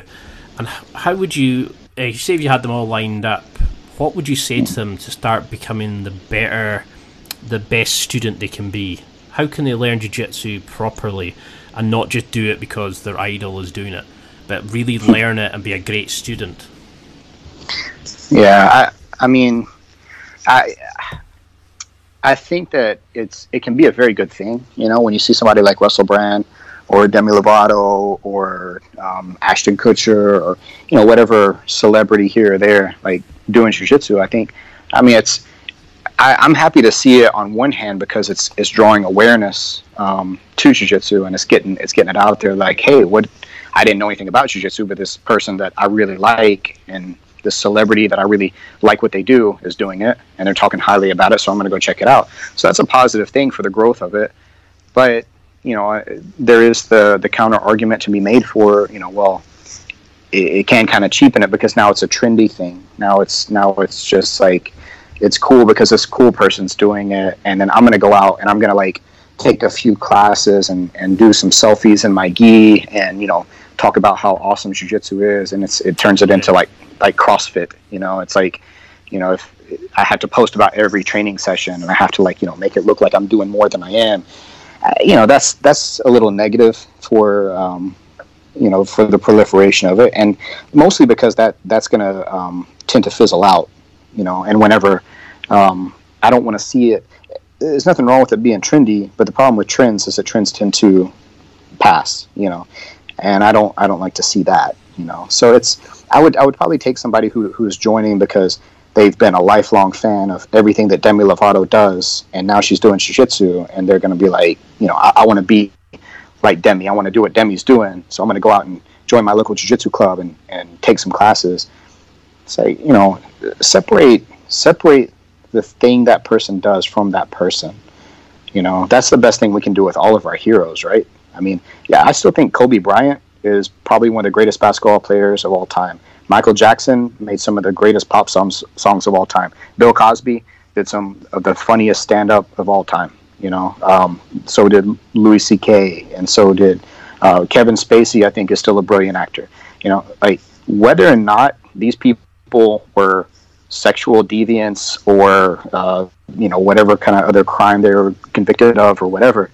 Uh, Mike Tyson still one of the greatest boxers of all time. You know, separate the thing from the person. You know, you don't like kill your heroes as, as soon as you can. I think is, is something very important, you know. Now, now would seem a great time for a quick break. Um, I just want to give you a quick note about my affiliates um, that are available on the website. I've set up some awesome deals with some amazing companies. You know the drill. If you go to www.nextlevelguy.com forward slash affiliates, that's www.nextlevelguy.com forward slash affiliates if you're listening to this. If you're on the website itself, you can either click the link through the show notes or if you click on affiliate deals in the blue ribbon at the top of the menu, um, you can go straight to my affiliate Wonderland. There are so many special offers here, there's listener exclusive deals, and there's discount codes available. There really is something here for everybody. It doesn't matter if you're buying for yourself, a special occasion, for somebody at Christmas, etc. You can find out whatever you need here. There's a lot of inspiring companies and interesting products, and there's plenty of things you might have seen before. There really is something there for every occasion, like Secret Santa, birthdays, Christmases, um, and it's a perfect time to do your um, Christmas shopping because you can get a lot of good benefits at the moment. There's companies like Onnit, Amazon, MeUndies, Barbell Apparel, Dollar Shave Club. There's companies who are helping you with dating, with sporting equipment, with tactical gear, outdoor equipment, gadgets, and so much more. If you need it, it's probably there. If it's something you don't even know you you're interested in, it's probably there. There's something there for everybody. It doesn't matter what kind of interest they're in. If you if you're into improving your sex life, there's stuff there. If you're into improving your dating, there's stuff there. If you like camping and hiking, there's stuff there. There's sporting equipment, there's accessories for anything and everything. Simply go to www.nextlevelguy.com forward slash affiliates and enjoy. Please note, I know this is quite a, a topic that everybody's concerned about. I don't get any information on you or your purchases. All I receive is a small commission from the business as a thank you for sending you to shop with them when we do the affiliate links, we do not get any information on you, your preferences, your shopping, etc. All your data is secure. The company just sends us a small commission as a thank you for driving you towards them to shop with. Now, this doesn't affect the price you pay, but it does help me to with the money to then go and develop and expand the podcast and also to market it better and get better and better guests. So I'd like to say a massive thank you if you've used my links and for taking the time to spend through, um, and listening to my podcast. It really helps me make the podcast a better um, site, a better listen, and a better quality by getting better mics, etc. So I cannot thank you enough for all the support. If you have a chance, please leave a review or a comment on the site. It really helps me market it, attract new listeners, and also get better and better quality guests. I really appreciate your support. Keep listening and enjoying it. I love doing it, and I'd love to hear what you think. So please, if you get a chance, leave a review, leave comments, and if you're feeling generous, I would appreciate if you could use my um, affiliates anymore. I would do this regardless, so enjoy. Now let's get back to the interview. that's the thing, isn't it? Is we forget that just because somebody does something, Mm-hmm. they immediately says, "Oh no, they're terrible at everything," and you think, "Well, no." No. You know, it's like Chris Benoit, the wrestler, was one of the Right. greatest wrestlers in the Mhm. world at, Yep. up to that point, and still probably is sure. but he did something horrific. But it he it's still if you take away him as a performer, like as Yes. Paul Heyman once said, best in the world. Yep. But you look at him as a person, he's Yeah. scum. But Yes. you know what I mean? It's and I, it's this. I don't like this kind of thing of I'm doing it because somebody told me it or somebody. Fair enough, somebody recommended it, but I'm doing it because I want to be like somebody Right. you know, I, fair enough, get the inspiration for it, but do it for you because there's, I get so much from jiu-jitsu, and this is what I'm at the blue belt blues at the moment, where you kind of, Yeah. I'm looking, is the gym right for me? Am I getting enough teaching? Should I, do I need to go somewhere else to keep evolving? You know, and Mm-hmm. I think it's just you. We put too much into it. You know, Yeah. at the end of the day, it should be fun, but it should teach you. I mean, I know that I've- I know probably hundred percent more than a guy try to throw throw fists in the street, mm-hmm. but in my head, I'm constantly thinking, no, I need more, I need more, I need to train and stuff like that, and that's where it comes back to. It's like any anybody with a bit of training, you, you don't look for it because it teaches you that you don't need to, and it removes your aggression. We have a guy in our club who just put a post up on his Facebook the other day, and he was saying about he's come he's a year into his like you know coming away from drink. He tried to commit suicide. He was constantly fighting, and now he's doing jiu-jitsu. It's calmed him down. It's made him happier than he could ever believe he could be. Emotionally, he's back on track. He's made some great friends from it, and I think it's amazing what jiu-jitsu can do. I mean, is that mm-hmm. the, the things Yeah. you enjoy from coaching? Yeah. you get I- to see I these love it. transformations. Yeah, yeah, I do, and I, I and I mean that's that's part of what that's part of why I absolutely love um, making videos too. I mean, I, you know, you'll you'll get there's there's definitely moments where the the comments and everything on videos can be uh, complete just train wrecks. You know, you get you get the guys that just you know, like we talked about before, that that are obvious street fight experts and will tell you exactly, you know, well, this won't work because of this reason, whatever. Most overwhelmingly, most of my comments are pretty positive, and it's like, hey, you know, hey, coach, you you know, watching your video helped me to get past this this position I couldn't escape, or I caught somebody that's a higher rank than me because I watched this video. You know, I mean, th- things like that are really cool. You know, and and and I, it makes me really happy that to whatever degree, like um, and you know some people completely over exaggerate and it's like this was just a life altering video. This like was this this was this phenomenal. I, am going to do whatever i can to come and train with you and i want to be your you know and you know but whatever degree it is i can tell her if i had any positive impact on a person at all through the vehicle of jiu-jitsu then it, it was it was a great thing for me you know? And just like just like if i have a student in the classroom that you know, I see that I'm having a positive in- impact on their life just because, and it's not me, it's just because I'm sharing this thing. And that's the whole reason I teach jujitsu is that um, it's had some of the most positive impacts on my life. It's, it's given me a vehicle um, and, and a tool with which to understand reality, um, even whenever reality gets very chaotic. It gives me the ability to understand how to, to, to handle situations that might otherwise be overwhelming in life if I didn't have that that metaphorical tool set from jujitsu to be able to to help myself with. And so if I can share that somehow with somebody, or if I can like be somebody's um, somebody's like connective like bridge into learning that, that art that can do that same kind of thing for them, then that's that's a responsibility that I take very seriously, and it's something that I'm very I never lose sight of the fact that I'm very grateful and privileged to be able to do that for people. Um, because I think when you know, as soon as you as soon as you're not grateful anymore, you need to just hang it up. You need to move on to something else. Like if you're not if you're not doing this out of gratitude, then you know you're you're not doing it for the right reasons. I mean, you've certainly got a massive fan base, and it's very well deserved. I mean, your your videos are so in depth, but you can tell that you're doing it because you want to see people succeed. You want to help people that you're, you know, you're coaching and your internet fan base.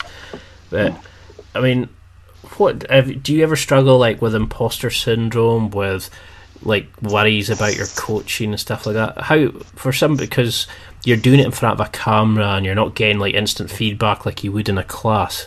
How sure. do you adapt to doing it in things like YouTube and you know building a business from that side of things as well? like how how have you adapted to it? Because you seem so calm and relaxed in front of the camera. But have you ever worried about it? Did you struggle when you first started doing YouTube? Oh yeah, I mean, if you, I don't recommend people go, go back and watch my early videos, but I leave them on there if they want to. But they, they were horrible. I'll still go back once in a while and I'll start to watch one, and I just have to turn it off. It's embarrassing. Like it, it's because I didn't, you know, it, it was like you're saying, I'm talking to a camera, and it's very uncomfortable. It's very unnatural. And I, I have no cadence to my voice. I'm trying to explain something, and I'm thinking while I'm trying to explain it. It's just bad, man. I mean, so, you know, I, like my my channel, um, my YouTube channel has taken off really successfully over about the last two years or less. If if you really look at the trajectory of it, um, about two years ago, um, I had about six thousand subscribers to my channel, and that was after having this channel for almost ten years. So, because I started when when YouTube was a baby, you know, I mean, YouTube like came out what 2006 or something, maybe 2005, 2006. I started my channel about 2006 or seven, and I would make a video now and again, and I got a little more serious, a little more regular with it. But then something happened a couple years ago. I put out a couple of videos. One was on solo drills, and one was on mount escapes, and my channel just it, it kind of blew up, and I was I started getting mountain escape. like yeah and i mean and that I, i'm really proud of i'm proud of that video and i didn't think though it was anything special and honestly um, i sat there with my finger on the upload button after you know i got it you know put together and i was like ah this is i don't think anybody's gonna like give a shit about this. I don't even know if i want to upload it you know? And the solo drills video is the same way. I was like ah this is i don't i wouldn't watch this. Like i don't i don't know if this is even worth it but i need to upload a video if i'm to be consistent for the week. So here we go. I'm just to upload it. And it just uh, those took off and they got shared by the right right pages and stuff like that and got the right no- notice and started kind of spreading around. And since then it's it's been between like five to ten thousand new subscribers every single month since then and now it's like a hundred awesome. 120,000 or something now and it's it's just it blows me away every day because um, you know people tell me you know things like I, and I don't, I don't want to sound like a douchebag and say well people tell me I I'm this or that. It, but the, the compliments that people give me it's just it's uh, it's it's humbling. I don't know if that's the right word but it, it is. It, it it makes me feel so grateful that I'm doing something positive to share the way that I'm sharing. It's it's getting across the right way to whatever degree. So I'm I'm happy and I'm grateful for that. You know. So for people like yourself who are doing a channel or they're bringing out their own product or whatever it is, how did you learn to stop comparing yourself to others? Is it going back to what you said earlier that you just think do your do your own stuff and just let it come, you know, the cream will rise to the top, or you know, did you even think about what other people were doing or compare yourself or look at what they were doing for ideas, or did you just do it and just put it out there? Oh, it, there's um, on no level am I gonna try to act like I don't constantly compare myself to other people and look at what other people are doing. I I completely still do that. Like I I was um, I set these little like kind of private benchmarks for myself. Like I'll look at somebody's channel and just uh, be like, oh, they've got this many subscribers. I wonder if like I can pass that many subscribers before they can reach this number. You know, it's like just just to have like little competitive benchmarks for myself, and then no way does I I, I have. I have no misgivings and no misconceptions that in any way does that mean that my quality is higher than theirs. I absolutely know that. I understand that. Like Keenan Cornelius, there's nothing about my jiu-jitsu that is better than his um, for what he does. You know, like like I think he's one of the greatest jiu-jitsu like people in the world, and I, you know, honestly, not even just gi and no gi sports jiu-jitsu. I think that he has such a comprehension of of, of the totality of jiu-jitsu. I think his, he's absolutely brilliant. I love watching his stuff and everything else.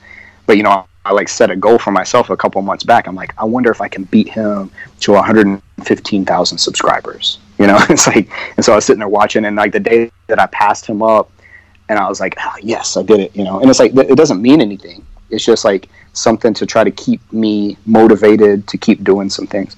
But going back to like your your actual question though, like I I, I uh, have a lot of people tell me, "Oh man, you just you just got to make sure just to ignore those negative comments. You got to ignore those people who are, you know, putting down what you're doing and this and that." I'm like, if I did that, then I would have. I think I would have failed a long time ago. I don't ignore anything, especially not the negative stuff. Um, I'll respond to a negative comment in a heartbeat, and I won't. I won't respond in a, a overly negative way or argumentative way. I'm not going to get a, super emotional about it any more than I have to. But for me, if somebody puts a negative comment on one of my videos, I'm going to go in and I'm going to address that. I'm going to do it as politely and professionally as possible, not with the not with the intention that I'm going to change that person's mind about what they said, but I want I want other people that might see that comment I want them to see how I interact with that person who's commenting like that mm. about this the topic. That that's for other people. It's not for them. If somebody says this is bullshit, would never work in a fight. Well, I'm going to address that and say, well, this actually has worked in a fight. I wouldn't show it if I didn't have some kind of evidence, either personal or, or uh, empirical from other sources that you know. And then I'll try to give sources of why and when this has worked in a fight, and and what considerations have to be made, so that people see that I've thought this stuff out and I don't just go in and say, hey, you know, here's my phone, record this video real quick. I'm going to make some shit up on the spot and just like, you know, try to get a video out of it. That's, that's not really what I do. You know, I, I make sure I try to be careful and contextualize everything as, as well as I can to be able to say, you know, um, this is when this is a valuable technique. Uh, this is when it's going to work. This is when it has worked. And these are the details that are going to help and work for you, you know. Um, but no, I, I, definitely listen to to what other people have to say, and I you know I try just to like deliver things the way that I can deliver them. I deliver the video as like uh, hopefully like the way that I would want to watch it and learn the information. Uh, people say I talk a lot like way too fast and throw out too much stuff at one time, but um, sometimes, but I like you know that's what that rewind button's for. like watch it again. I mean, to me, that's actually good because it's like when you learn the curriculum. The first time, it's far too much information. You just get mm. the bare essentials. But then you watch it the second time, you pick up something else. Then you watch it again, or, you know, as the second time you start seeing a movement that you never noticed, or a way you move your hand in a certain way, and you notice these little small components. Yeah. And then you listen to, like, into what you're saying, and you pick up another thing, and you, you implement that, and then another thing, and it's it's how I learned jujitsu, and I'm finding when I come back to your video, no matter what level I'm at, I'm getting so much from it. I'm learning so many different things. I can watch one of your videos 50, 60 times and learn something new. Sorry, these notifications. Um, I, fight, I hate my computer sometimes. so, what do you think people like because you know you're doing this you're coaching you've got a child you've got a relationship.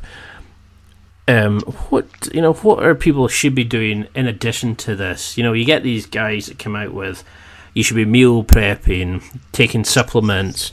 You know you should be visualization recording your sessions on a notepad. You should be doing like meditation visualization acupuncture. You know, what else should a guy be doing?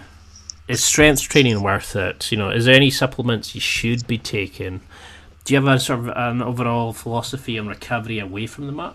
Mm, yeah, I, I think it's it has to be fairly individual. I think that um, I, I, don't think that there's I don't believe there's a, a, a recipe for everyone.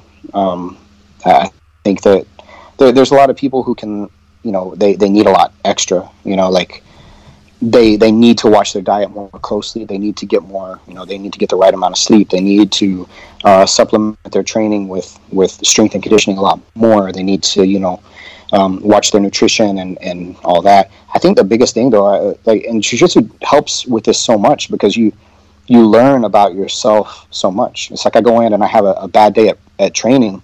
It's like, well, why did I have a bad day? It's like, well, what did I what did I eat the day before, and what did I eat the, the before I practiced? You know, what, what's my sleep pattern been like? How much stress do I have?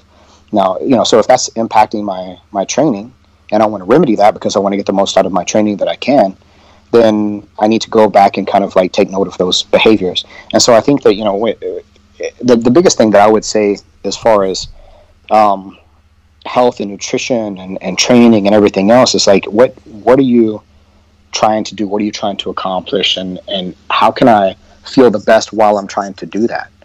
Um, if you know, because my training is not going to be the same as somebody who's going to compete in the next like uh, Pan Am's or Worlds. You know, it's it's I have a little different goals set than that, but I do want to get the most out of my my training, the most benefit.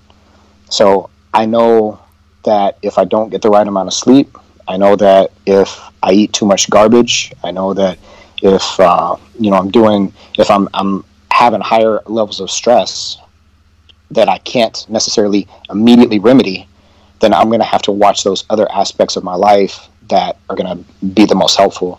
You know, if, if you're having higher levels of stress that, that you can't like eliminate right away, you better watch your sleep. You better watch your nutrition. You better watch your physical exercise.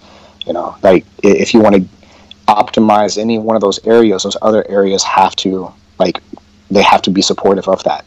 You know, I mean, as far as specific things that I think that, that can be beneficial to people, like um, I'm uh, one of those CBD nuts that you see floating around. I, am a I'm a big um, proponent of that. You know, I, I don't I don't eschew like um, uh, marijuana use. I mean, I I don't smoke marijuana. I don't use any like marijuana products, but I I've seen other people who it actually helps in therapeutic ways. You know, I think it's something you better learn about. You know, and you need to really learn about everything like that. Um, as far as you know supplements go, that's uh, we could we could get into another two hours about that. like it's there's just so much there's so much with that. I don't think um, necessarily that that being um, keto is right for everybody. That being a vegan is right for everybody. That being any any dramatic diet is right for anyone. I think most people eat too much, um, in my opinion, uh, over here in the states anyway. I think that we could do um, a little better, like just watching our caloric intake in general and watching those macros uh, over the micros. Um, but again, like the, these these are these go so in depth because um, I've put a lot of thought into it just for myself. But I've seen a lot of other like garbage information out there that's that's treated as like this is the this is the panacea to like you know uh, the end all be all diet for for everybody that wants to be an athlete or wants to perform optimally. Um, there's there's there's so much so much. Because this is what it, it almost disappoints me in some way when I get to interview the likes yourself as there's so many things I want to cover, but to put it into an hour or two hours, you know, yeah, there's yeah. it's difficult because I mean this is why I will say I would love to have you on again because we've barely touched the surface and we're almost at two, you know, an hour and forty odd minutes, and yeah. I'm really aware of how you know how much of your time I've taken up. but I can find I can listen to you talk for hours. I can watch your videos for ages. You know, this is why I always re- recommend your videos, and it's almost like I can't say more of a bigger compliment than that. No, that, that, that means if, a lot to me. That's a, that's a huge compliment, and that's that's not lost on me at all. That like when I hear something like that, uh, uh, that yeah, I can't I can't tell you the kind of feeling that gives me. That's that's fantastic to hear because we've all got like the same 24 hours and to, to use time up i think is the biggest thing is mm. to have somebody come and ask you a question even if it's a new white belt uh, i get a kick out of that you know or mm-hmm. if i when you see somebody's taking the time to write an email and all you get is positive comments i can see you know you get the odd arsehole here and there we but you know it yeah, would be sure. life without them sure. but yeah. well I'll wrap it up just now. I mean, I've got a, a couple of questions to finish off, but we definitely got to have you back on and really go into different things. As long as you've enjoyed yourself and want to come back on, obviously. Oh, absolutely. But, yeah. I, it doesn't feel like it's been as long as it has. It feels like we've just been on here a few minutes. Yeah. Well, if you if you're really feeling brave, um, I can introduce something I haven't had in a while. Mm-hmm. Um, I used to call them the the fast break questions, um, where they were kind of say these are like uh, I throw out prompts and you just answer the, a few words that come into your mind. Okay. So, for example, um, if you close your eyes and think back to childhood, what meal sums up your childhood for you? That's interesting. I, probably spaghetti. Um, I was a poor kid. Spaghetti, grilled cheese, things like that. Ah, maybe not together, but I get you right. Right, right. Um, yeah, different different meal settings, but yeah, things things that were easy to feed a whole family for relatively cheap. You know, so uh, yeah, not not the healthiest food in the world, but but prepared with love. and that's all it takes. Sometimes it's like you know your mother's lasagna or like uh, yeah. uh, spaghetti bolognese. It's the things you mm. remember. Um, what's a guilty pleasure of yours? You know, um, guilty pleasure as far as like uh, food or entertainment or what? Something that you'd be ashamed. Usually, you know, is there a song that you love that you cringe if the guys in the gym heard? yeah, probably. Um, I was. Uh, let's see. Just just recently, I was like thinking, man, I don't know a song I like better than this Nicki Minaj song that's out right now and it was like a, what's it, Megatron, and um, oh, the, the, yeah, I was I was listening to it. I'm like, I'm really really getting into the song, and it's not like music I typically listen to, but it's like yeah, and that, and then probably like Taylor Swift, a lot of a lot of music that like my daughter listens to that I probably wouldn't naturally listen to. So you know, uh, a lot of the like popular like female artists that um, are around right now. But it's, it's guilty pleasure probably because like I, I've, I've grown an appreciation of it like from uh, I guess appreciation is a weird word, but you know being exposed to it, my daughter listening to it and everything, and seeing it make her happy and get into it maybe. So that and then uh, yeah. ha- Hamilton the musical. That's another guilty pleasure. Sli- slightly guilty. I'm not too ashamed of that. Uh, I like that musical. Yeah, it's a good choice.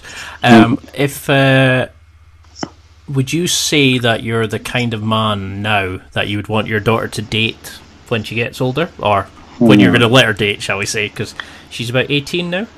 She actually she's not quite 16. She's she's uh she's a teenager, but she's she's still a still a little younger. Um, she yeah, but she is you know she does have a boyfriend and stuff, and I I can't think of who I would want her to date. I would say hell no, I wouldn't want her to date someone like me just because I know me and I know all the, the, the you know I know all the, the, the darkest parts of me. I'm I'm a very you know I know myself inside and out. I don't know who would possibly be perfect enough for me to approve of uh, dating her, but uh, I, I, don't I don't think I would want her to date someone like me. so well, my sister's married, but I've got she's had um, she's got three kids and there's two nephews, but one uh, she's the last one was a niece um, and Isla's a, like a force to be reckoned with, but I now start thinking who's good enough to marry, you know, who's good enough for her and stuff like that. And yeah, I wanted uh, when she had uh, the first one, um, I was very sort of. I wanted to develop myself and improve to get to a point where I was good enough for them. I wanted yeah. to be the uncle that they loved to see the one that gave them inspiration or motivated them to be better.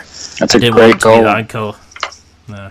Um, right now, I'm doing jiu-jitsu because they always batter me as well. They're only like five and well seven, you know. But like they're, I use my jiu-jitsu on them when it's like I'm the tickle monster and they're the the leopards jumping off the couch onto you and stuff like that. You know, that's but awesome.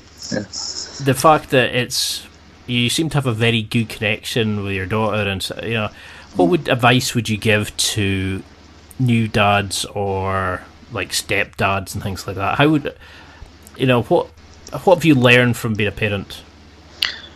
Whew, man, uh, loads. There's there's there's lots of uh, lots of elements to that. Um, biggest thing is is being patient um, that that goes probably the longest. Be patient and and be funny. You know, um, I think you know the the quality time that you spend with with your kids laughing and having a, a, good time you know you obviously have to instill discipline. You obviously have to you know give a structured environment. You have to teach them. You have to make sure they're they're doing things responsibly. But you know you're you're just be patient. Um, uh, decide if you know if if how you're feeling like you're wanting to, to chastise their behavior or how you're wanting to discipline them or how you're wanting the, the instinct that you're feeling in that, that emotional moment from their behavior if it's really worth it you know and and could it could it be channeled in a better way you know um, it, it, that's that's the hardest thing you know it's really the hardest thing because you you want to be everything to that person because it's a part of you you know that this is a like this is a part of your your heart and there's such an emotional response there and I can go on a lot of different in a lot of different directions. So I think just making sure that that you choose those words wisely, you choose those behaviors wisely. Um, there's a lot of damage that can be done, and there's a lot of um, there's a lot of connection that can be built. You know, so um, you know, be patient. Think your word. Think about your words very wisely. You know, and your actions very wisely.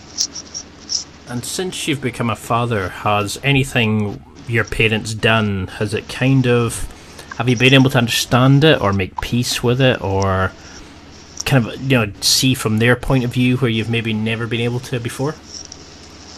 Um, partly, yeah. I, I think, um, yeah. There, there's, I think, two ways that you learn from your parents. You learn in the positive regards what they did that you found you, you thought were was beneficial that you were like yeah i'm gonna i'm gonna have that kind of behavior I'm to have that kind of attitude. I'm to I'm to do those kind of things whenever I have a kid. And then the other aspect of it is like I'm never to be like that when I'm a father, or whenever I'm a mother, or whatever. Whenever I have a child, I'm never to act that way that my parent or parents did with me. And I mean, I think there's things on both ends of that. Um, you know, right now, like I, I have a long distance relationship, and this is the thing that I've been kind of struggling with because I, I would I would move from my town to um, my girlfriend's town in a heartbeat, like right now. But my daughter's here, and um, you know, as long as my daughter's living here, and I can, you know, have like immediate access to seeing her and be able to see her frequently and have that time with her, I don't, I, don't, I wouldn't sacrifice that for anything, and um, so that keeps me here now. Seeing that that wasn't necessarily the situation whenever I was a child, you know, like that wasn't the top consideration you know, I don't understand that still, and I, I, didn't understand it then. I don't understand it now.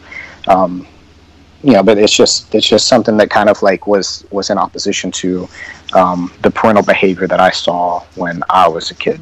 You know, I, you know, there there's other things that I you know I don't want to. Uh, in the chance that my parents listen to this podcast, I, don't, I don't want to to say like I learned from watching the mistakes of my parents, but there were definitely a lot of those um, that I, I, swore I would not repeat whenever I had a kid, and I've uh, some of them I've, I've still made mistakes, plenty. I've made a lot of mistakes, but um, you know some things I'm still still doing pretty good. I've got a pretty decent track record on some some areas still. So yeah, it's almost it, makes you kind of think and go ah, that's why I was been annoying shit then and that. Because I kind of understand. I've got to be a parent now to like my nephews and that, and it's like that. I, I remember things that I said that caused an argument, and I'm like, okay, I'm definitely never going to do that with them, and I catch myself like, oh, mm. and I I can give them back. I'm not, but they look to me as for inspiration and understanding the world, and that scares me to be honest. Um, but it makes you want to be a better person, yeah. So if yeah, you absolutely. had to sum up your life in a movie or a song title, what would you pick? Whew, goodness. Um, just the title alone. Wow. Um, I've I mean, never thought about It could that. be your sex life. Yeah, yeah, that's, that would that would be very different. Uh, that would probably be like the crying game or something. I don't know. No, as um, long as it's not gone in sixty seconds. there's so much potential for, for movie titles in that. Uh, that. That's a that's a pretty tough one, man. Um, I I could probably come up with a great one if you give me about thirty minutes, but on the spot, I don't know. I, I guess the you know I could um, kind of cheat it and say you know um, you know say like the the one that like has the most like impact as far as like the sound bites or, or scenes or anything would probably be Fight Club. It always makes me think about that, you know. But you know, that's a weird movie title for titling my life. But you know, that's uh, a that, that's kind of the vein. I don't know. I have to think about that one. We'll, we'll edit back in Well- like the perfect title, and I'll explain why. Well, we could we could do that for round two as well. That could be that could be the homework. Yes, yeah. So- I'm gonna I'm gonna definitely like spend the rest of the night thinking about that. Well, if here's another one for you. If mm-hmm. you had you were sitting at a dinner table and you had five empty seats or six or whatever, you could pick anybody to fill those seats. Now they can be alive or dead, the real or fake, somebody that you've wanted to meet, somebody famous. It could be somebody that's had a like positive um, message to you that you know really motivated you when you were younger. Who would you give those seats to? This is like your ideal dinner party. Wow. Um, I'm sure I'd probably like uh, change my mind several times. You know, I, I think I would like to. Um, It's a You know, have nightmare. a- isn't it? Oh, it, yeah, absolutely. Because like it, you know, once those seats are filled, and I'm like, oh shoot, I should have picked this person. Um, let's see. Uh, probably just to aim on the high end. Uh, let's, sit down Jesus in one of those seats. Let's do that. Um, then uh, I think I would like to have a, a sit down conversation with Rickson Gracie. You know, that would be uh, obviously as a jiu jitsu guy, that'd be a good one to go with. Um, you know, I think, uh, man, so many historical figures you could go with. Um, just keeping it to living people. Well, I guess recently deceased, probably uh, Stephen Hawking would be a good one to sit there. Albert Einstein, um, assuming I would know anything those guys were talking about, you know. Um, then I would like to get somebody in there with more of an emotional IQ than just like a intellectual IQ. So uh, let's throw in Gandhi just to round things out. How about that? That's a good cho- I've had people coming out with all sorts like some. I'm trying to think who it was. Somebody wanted Genghis Khan and Abraham Lincoln and Jesus or something like. You know, I was just kind of going, Yeah. okay. It's going to be an There's meant to interesting be- dinner table, yeah. Well, there's meant to be like a intellectual thing about the people you choose and if there's like emotional connections or like why you'd pick them and all this kind of stuff. But I just find it interesting to see where people's inspirations come from, and it's and to be honest, it, it's great to find out more about the person hmm. away from why did you do that? Why did you write the book? Why you know? yeah. I mean, if you what if we came and sat with you in a, on a night out, for example, what would you be listening to? Your favorite like podcast or a band or song? You know, what kind of eh, like if you had to go if you had to pick a night out for people listening, would it be like a rock club or how do you kind of enjoy yourself away from the mats when you when you have time?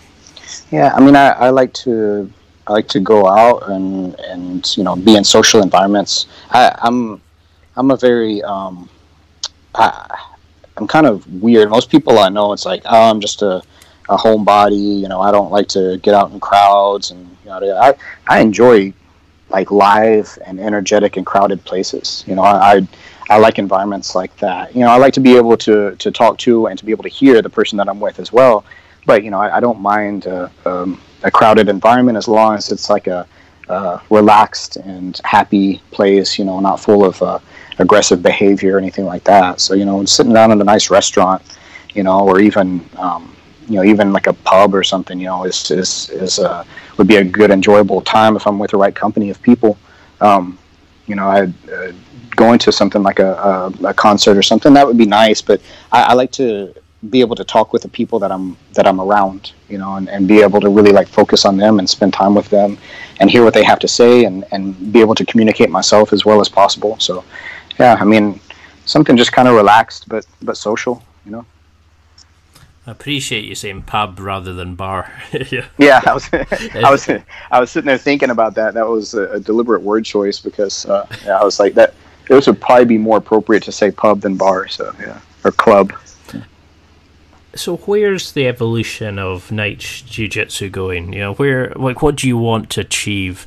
Are you happy doing the videos and the content and stuff you're doing now? I mean, do you have plans to do anything? Because I can only see you getting bigger and bigger and more successful because you're just giving the content that people want, but you're not building some bubble of like that you're better than everybody. You're just a lovely guy giving awesome content and helping people succeed. But what's the the overall mission for the brand for you? Do you have a goal well, in mind, or just to keep doing what you're doing? Uh, I think that the goal has to be.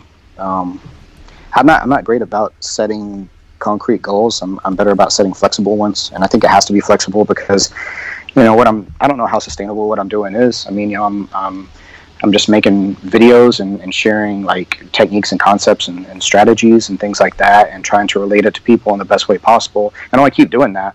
I want to keep on like like sharing everything that I have that I think is useful with with people the best way that I can. So you know, I'm, I, I don't have any intention to stop doing what I'm doing, and only to do as much more of it as I can. So you know, I've I've done things like you know just trying to diversify like where people can can get you know access to, to my teaching and everything. I started recording my classes and putting it on my Patreon page, and started started the Patreon page so that honestly because people like told me to. Like, I, I got to where I was getting all these comments about, you know, people should really be paying for this. Like, people who are watching this stuff for free and they're saying, I should be paying for this.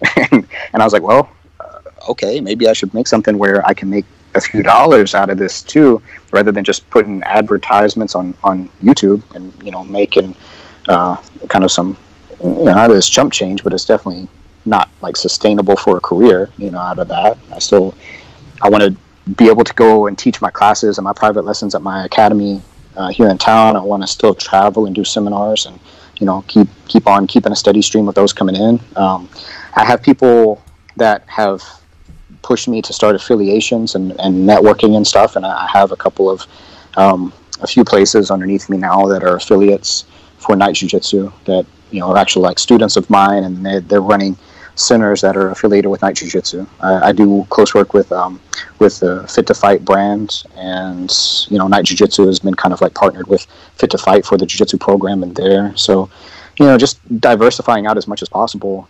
Um, but but still being manageable. One of my biggest goals is to to be able to get some help because like I I'm doing a lot of stuff uh, just by myself, and so my time is spread very thin.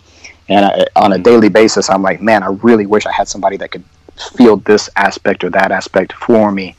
Um, you know, like, but at the at the moment where I'm at, it's kind of like by the time that I could explain and, and, and train someone on how to to feel this content or this area for me, I could just go ahead and do it myself. So it's not completely worth it, you know. But that's the goal. Yeah, you're goal. like me, where you're kind of but the time it would take to kind of show somebody how to edit a video or whatever is easier just doing it yourself. And, yes, yeah. Exactly. I mean, that's like, nowhere near the level like that you are. So I can't imagine how busy uh, you are at the moment. well, yeah, it, it I, I keep uh, uh, my my time is spread, you know, pretty thin across the board. But it's, um, you know, and that that's I don't mind it though. I mean, like that's that's the thing. Like I, I I get to moments where I'm like, ah, man, I, I just I got to do this, I got to do that, I got to do this and that. And it's like I keep reminding myself every chance that I get to to stop using that I have to or I've got to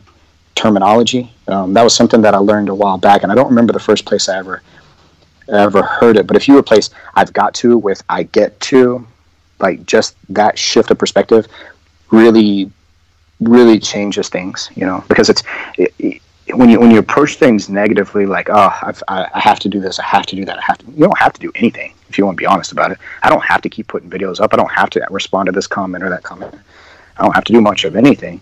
Um, and in fact, like if if it's if it's so negative of a thing, do you feel compelled that you have to do it? You're you're compulsory being like held to the fire to do this. You should probably quit. you know, like honestly, you know, I mean, Gary Gary V Gary Vaynerchuk, like he you know, I, I, like a lot of what he says, I like a lot of what he does. I, I like his podcast. I, uh, some of the stuff it gets a little, little cloying or a little annoying sometimes, but I mean, I think I like overwhelmingly what he says and does, and I just I absolutely love that soundbite of him saying, "Stop doing shit you hate to do." You know, just stop. If you hate doing it, stop doing it. You know, like no nobody most of us don't have a gun to our head on a daily basis saying you have to work this shit job that you hate you know if what what makes that worth it what really makes it worth it you know like uh, I, think I think that so much of that conversation is just all up in our heads, and we're just we're, we're playing a false narrative to ourselves a lot of the time. And even though I feel like what I do is serious work, and I really work hard, and I, I really bust my ass a lot of times to do it, I'm doing what I love, and so it's it's not you know I, I'm not being forced by anybody, and I'm choosing to do this. So I try to replace every chance I get the phrase "I've got to do this" with "I get to do this." I love that because it's it's true what you're saying. We we have work to almost kill ourselves twenty four seven, you know, Mm. and we're just falling into what somebody has said because it's a catchy soundbite rather than it being something we should actually be doing. I love Gary V. You know, Yeah.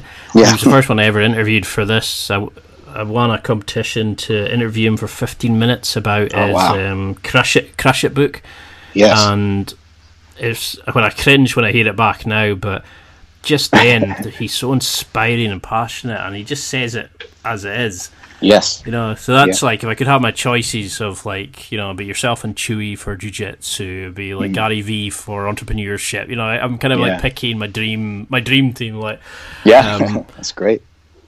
so what's uh, an unusual fact about yourself that few people know? Is there anything that really surprises people when they hear, or that you don't really share very often?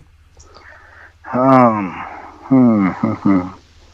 Uh, like big things that would surprise people. I don't, I don't know. I mean, I think that like, um, depending on who it is, you know, a lot of people that like you think that I'm just about this or about that. Like they, you know, a lot of the like people who just know me from like more self defense jujitsu stuff, like don't realize like how how into the sport aspect of it I am. You know, like how how you know much I really like and, and appreciate that. You know, I mean, I think that um, you know people tend to like carry kind of a two dimensional view of you based on what they've seen so far.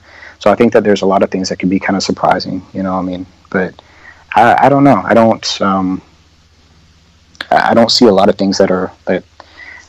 Um, I try to present myself in a, a fairly authentic manner to people.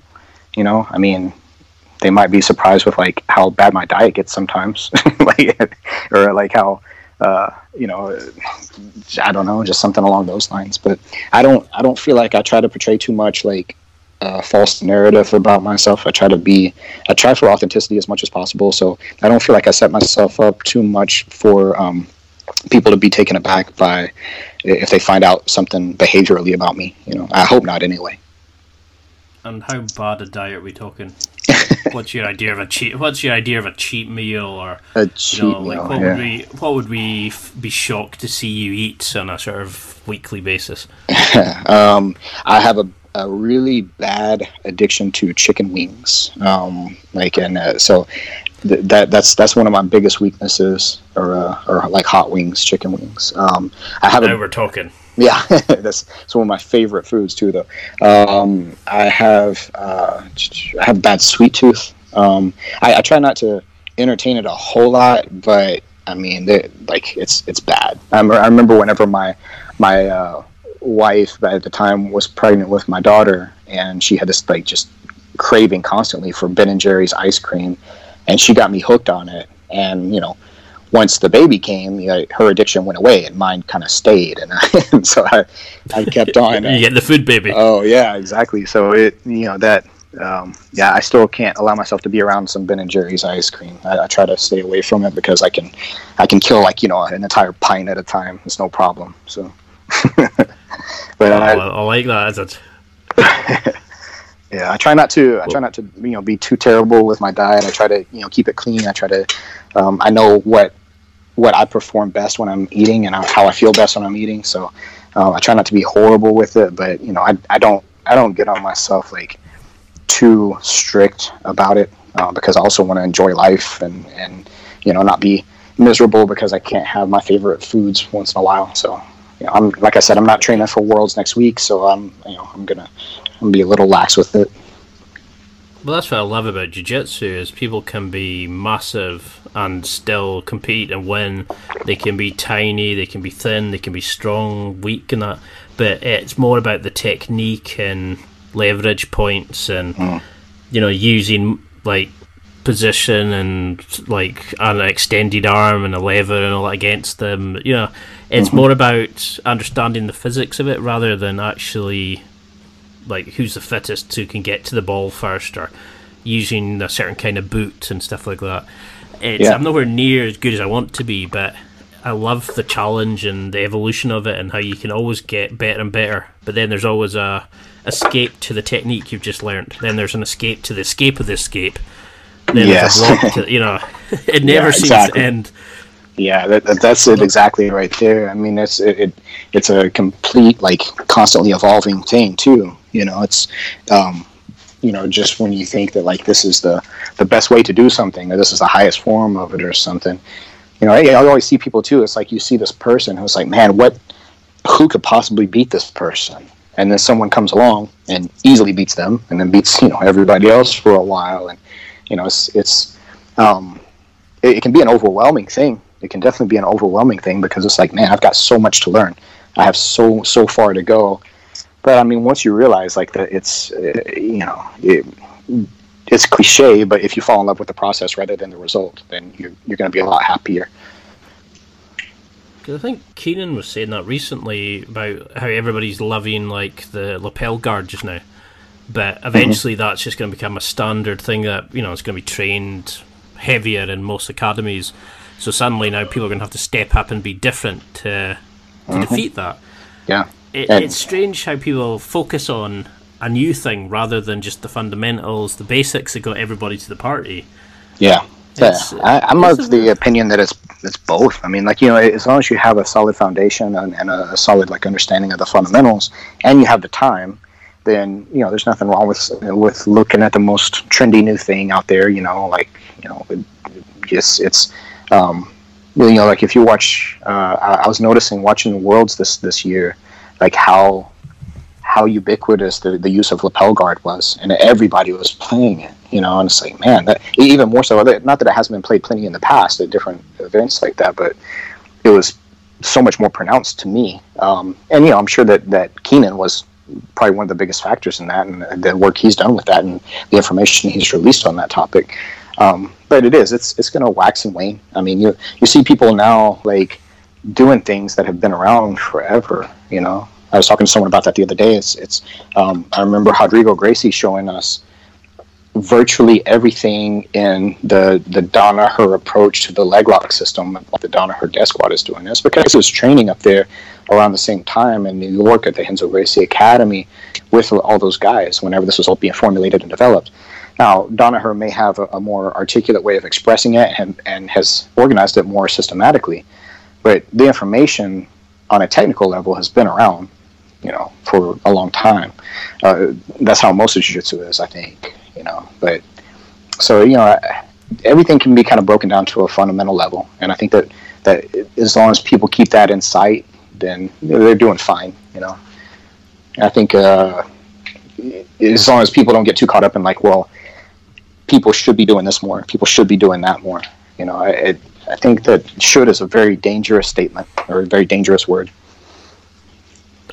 Yeah, it's I see that the whole time is like my coach especially he's uh, he's fallen into that trap of this is the this is the best place the headquarters to start everybody should use this as their landing page to to start from and it's a move that's set up for somebody that's smaller faster got flexibility and as a big guy I'm sitting thinking Yeah, no, that's not going to work. For, that's not going to work for me.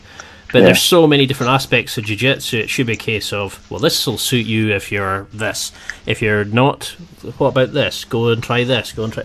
And it's jiu- there's something in jiu-jitsu for everybody. Um, So I mean, for I'm almost gutted to say it, but for I definitely will have you back on and really get into this again because I've had so much fun doing this. But for people who've been listening, what do you want this to be like? What do you want the message from this? If they had to take one thing from it, or like an overall message from this interview? What do you what do you want them to take before the second one? Um, I, I don't know. I think I think the thing I keep coming back to whenever um, I think about things like that, or somebody asks me something about that, I, and maybe just because of the environments that I, I find myself like participating in conversationally, I, I think people just need to just lighten up and enjoy the process. You know, I mean, like if you're if you're training, think about why you started. You know, I think think about why you started doing what you're doing and what made you if you if you love it what made you fall in love with it and don't lose sight of that and you know don't get too too caught up and too uh, tribal in in your mentality of it and thinking that you know just because you're doing it is the best way out there and that you you know you, you should be open-minded. You should be at the same time open-minded but also critical you know of, of what other people are doing and what you're you're doing yourself. And but ultimately just people need to lighten up and enjoy the process and have a good time and and you know uh, because that's that's ultimately what's going to keep people training longer. Um, if they if they're having a good time they're going to want to keep on doing it. You know if you're forcing yourself to do it you're miserable through the whole process of it then even your your training is going to suffer for that. And it's, it's not going to have the same quality. And then the quality suffers when you're doing it and then eventually you're, you're so miserable you're going to quit doing it. So you know, just make sure that you you constantly find something to love about it, and you don't forget about that. But that's what I would probably say. No, I love the way that you can sort of articulate what is a very waffly question from me, and you kind of pick a great answer in a way. You pull together like a lot of different factors, and you you put it into a very kind of well thought out answer. Um, we definitely got to do number two soon. We've definitely, got, I've definitely got to have you on again and really get into different aspects of training, coaching, and things like that. But for people who to. want to find, awesome. Well, for people who want to find out more about you, to come and train with you, you know, to watch your videos, connect with you on social media, that sort of thing. How mm-hmm. can they find you? You know, how can they get in connection with you? Um, I try to make sure that like I um, I try to answer every message that I can, every even comments like that. And this this keeps me pretty busy. But like um, any any like messages and comments I get through uh, YouTube or Facebook or Instagram, a- anywhere on any of the socials. Typically, if you look up Knight Jiu Jitsu or Eli Knight, um, you're gonna come across me. My my YouTube channel is Knight Jiu Jitsu. My Instagram is Knight Jiu Jitsu. My um, my Facebook, there's a, a there's a personal page for Eli Knight, and there's a one of those public figure pages or whatever it is for for Eli Knight and Knight Jiu Jitsu. Anything like that, um, people can get a hold of me. I have a Patreon page where I put up exclusive content that's not like just the free stuff that you see on YouTube. And for that matter, on my, my YouTube, you can join as a, as a paid member too. And I'll I put up like exclusive content that other people don't get to see for free, um, just to have you know some things that people it's a little more involved teaching because it's what I'm actually teaching in the classrooms um, and at seminars and stuff like that. Uh, rather than me putting out a, a, five or ten minute video, it's me teaching full full classes. So, um, but you know, through any of those social media aspects, like that, people can direct message me and, and get in contact with me like that. That's it for another week. Thanks for listening. Absorb it, practice it, use it. Until next time keep trying to hit that next level in your life.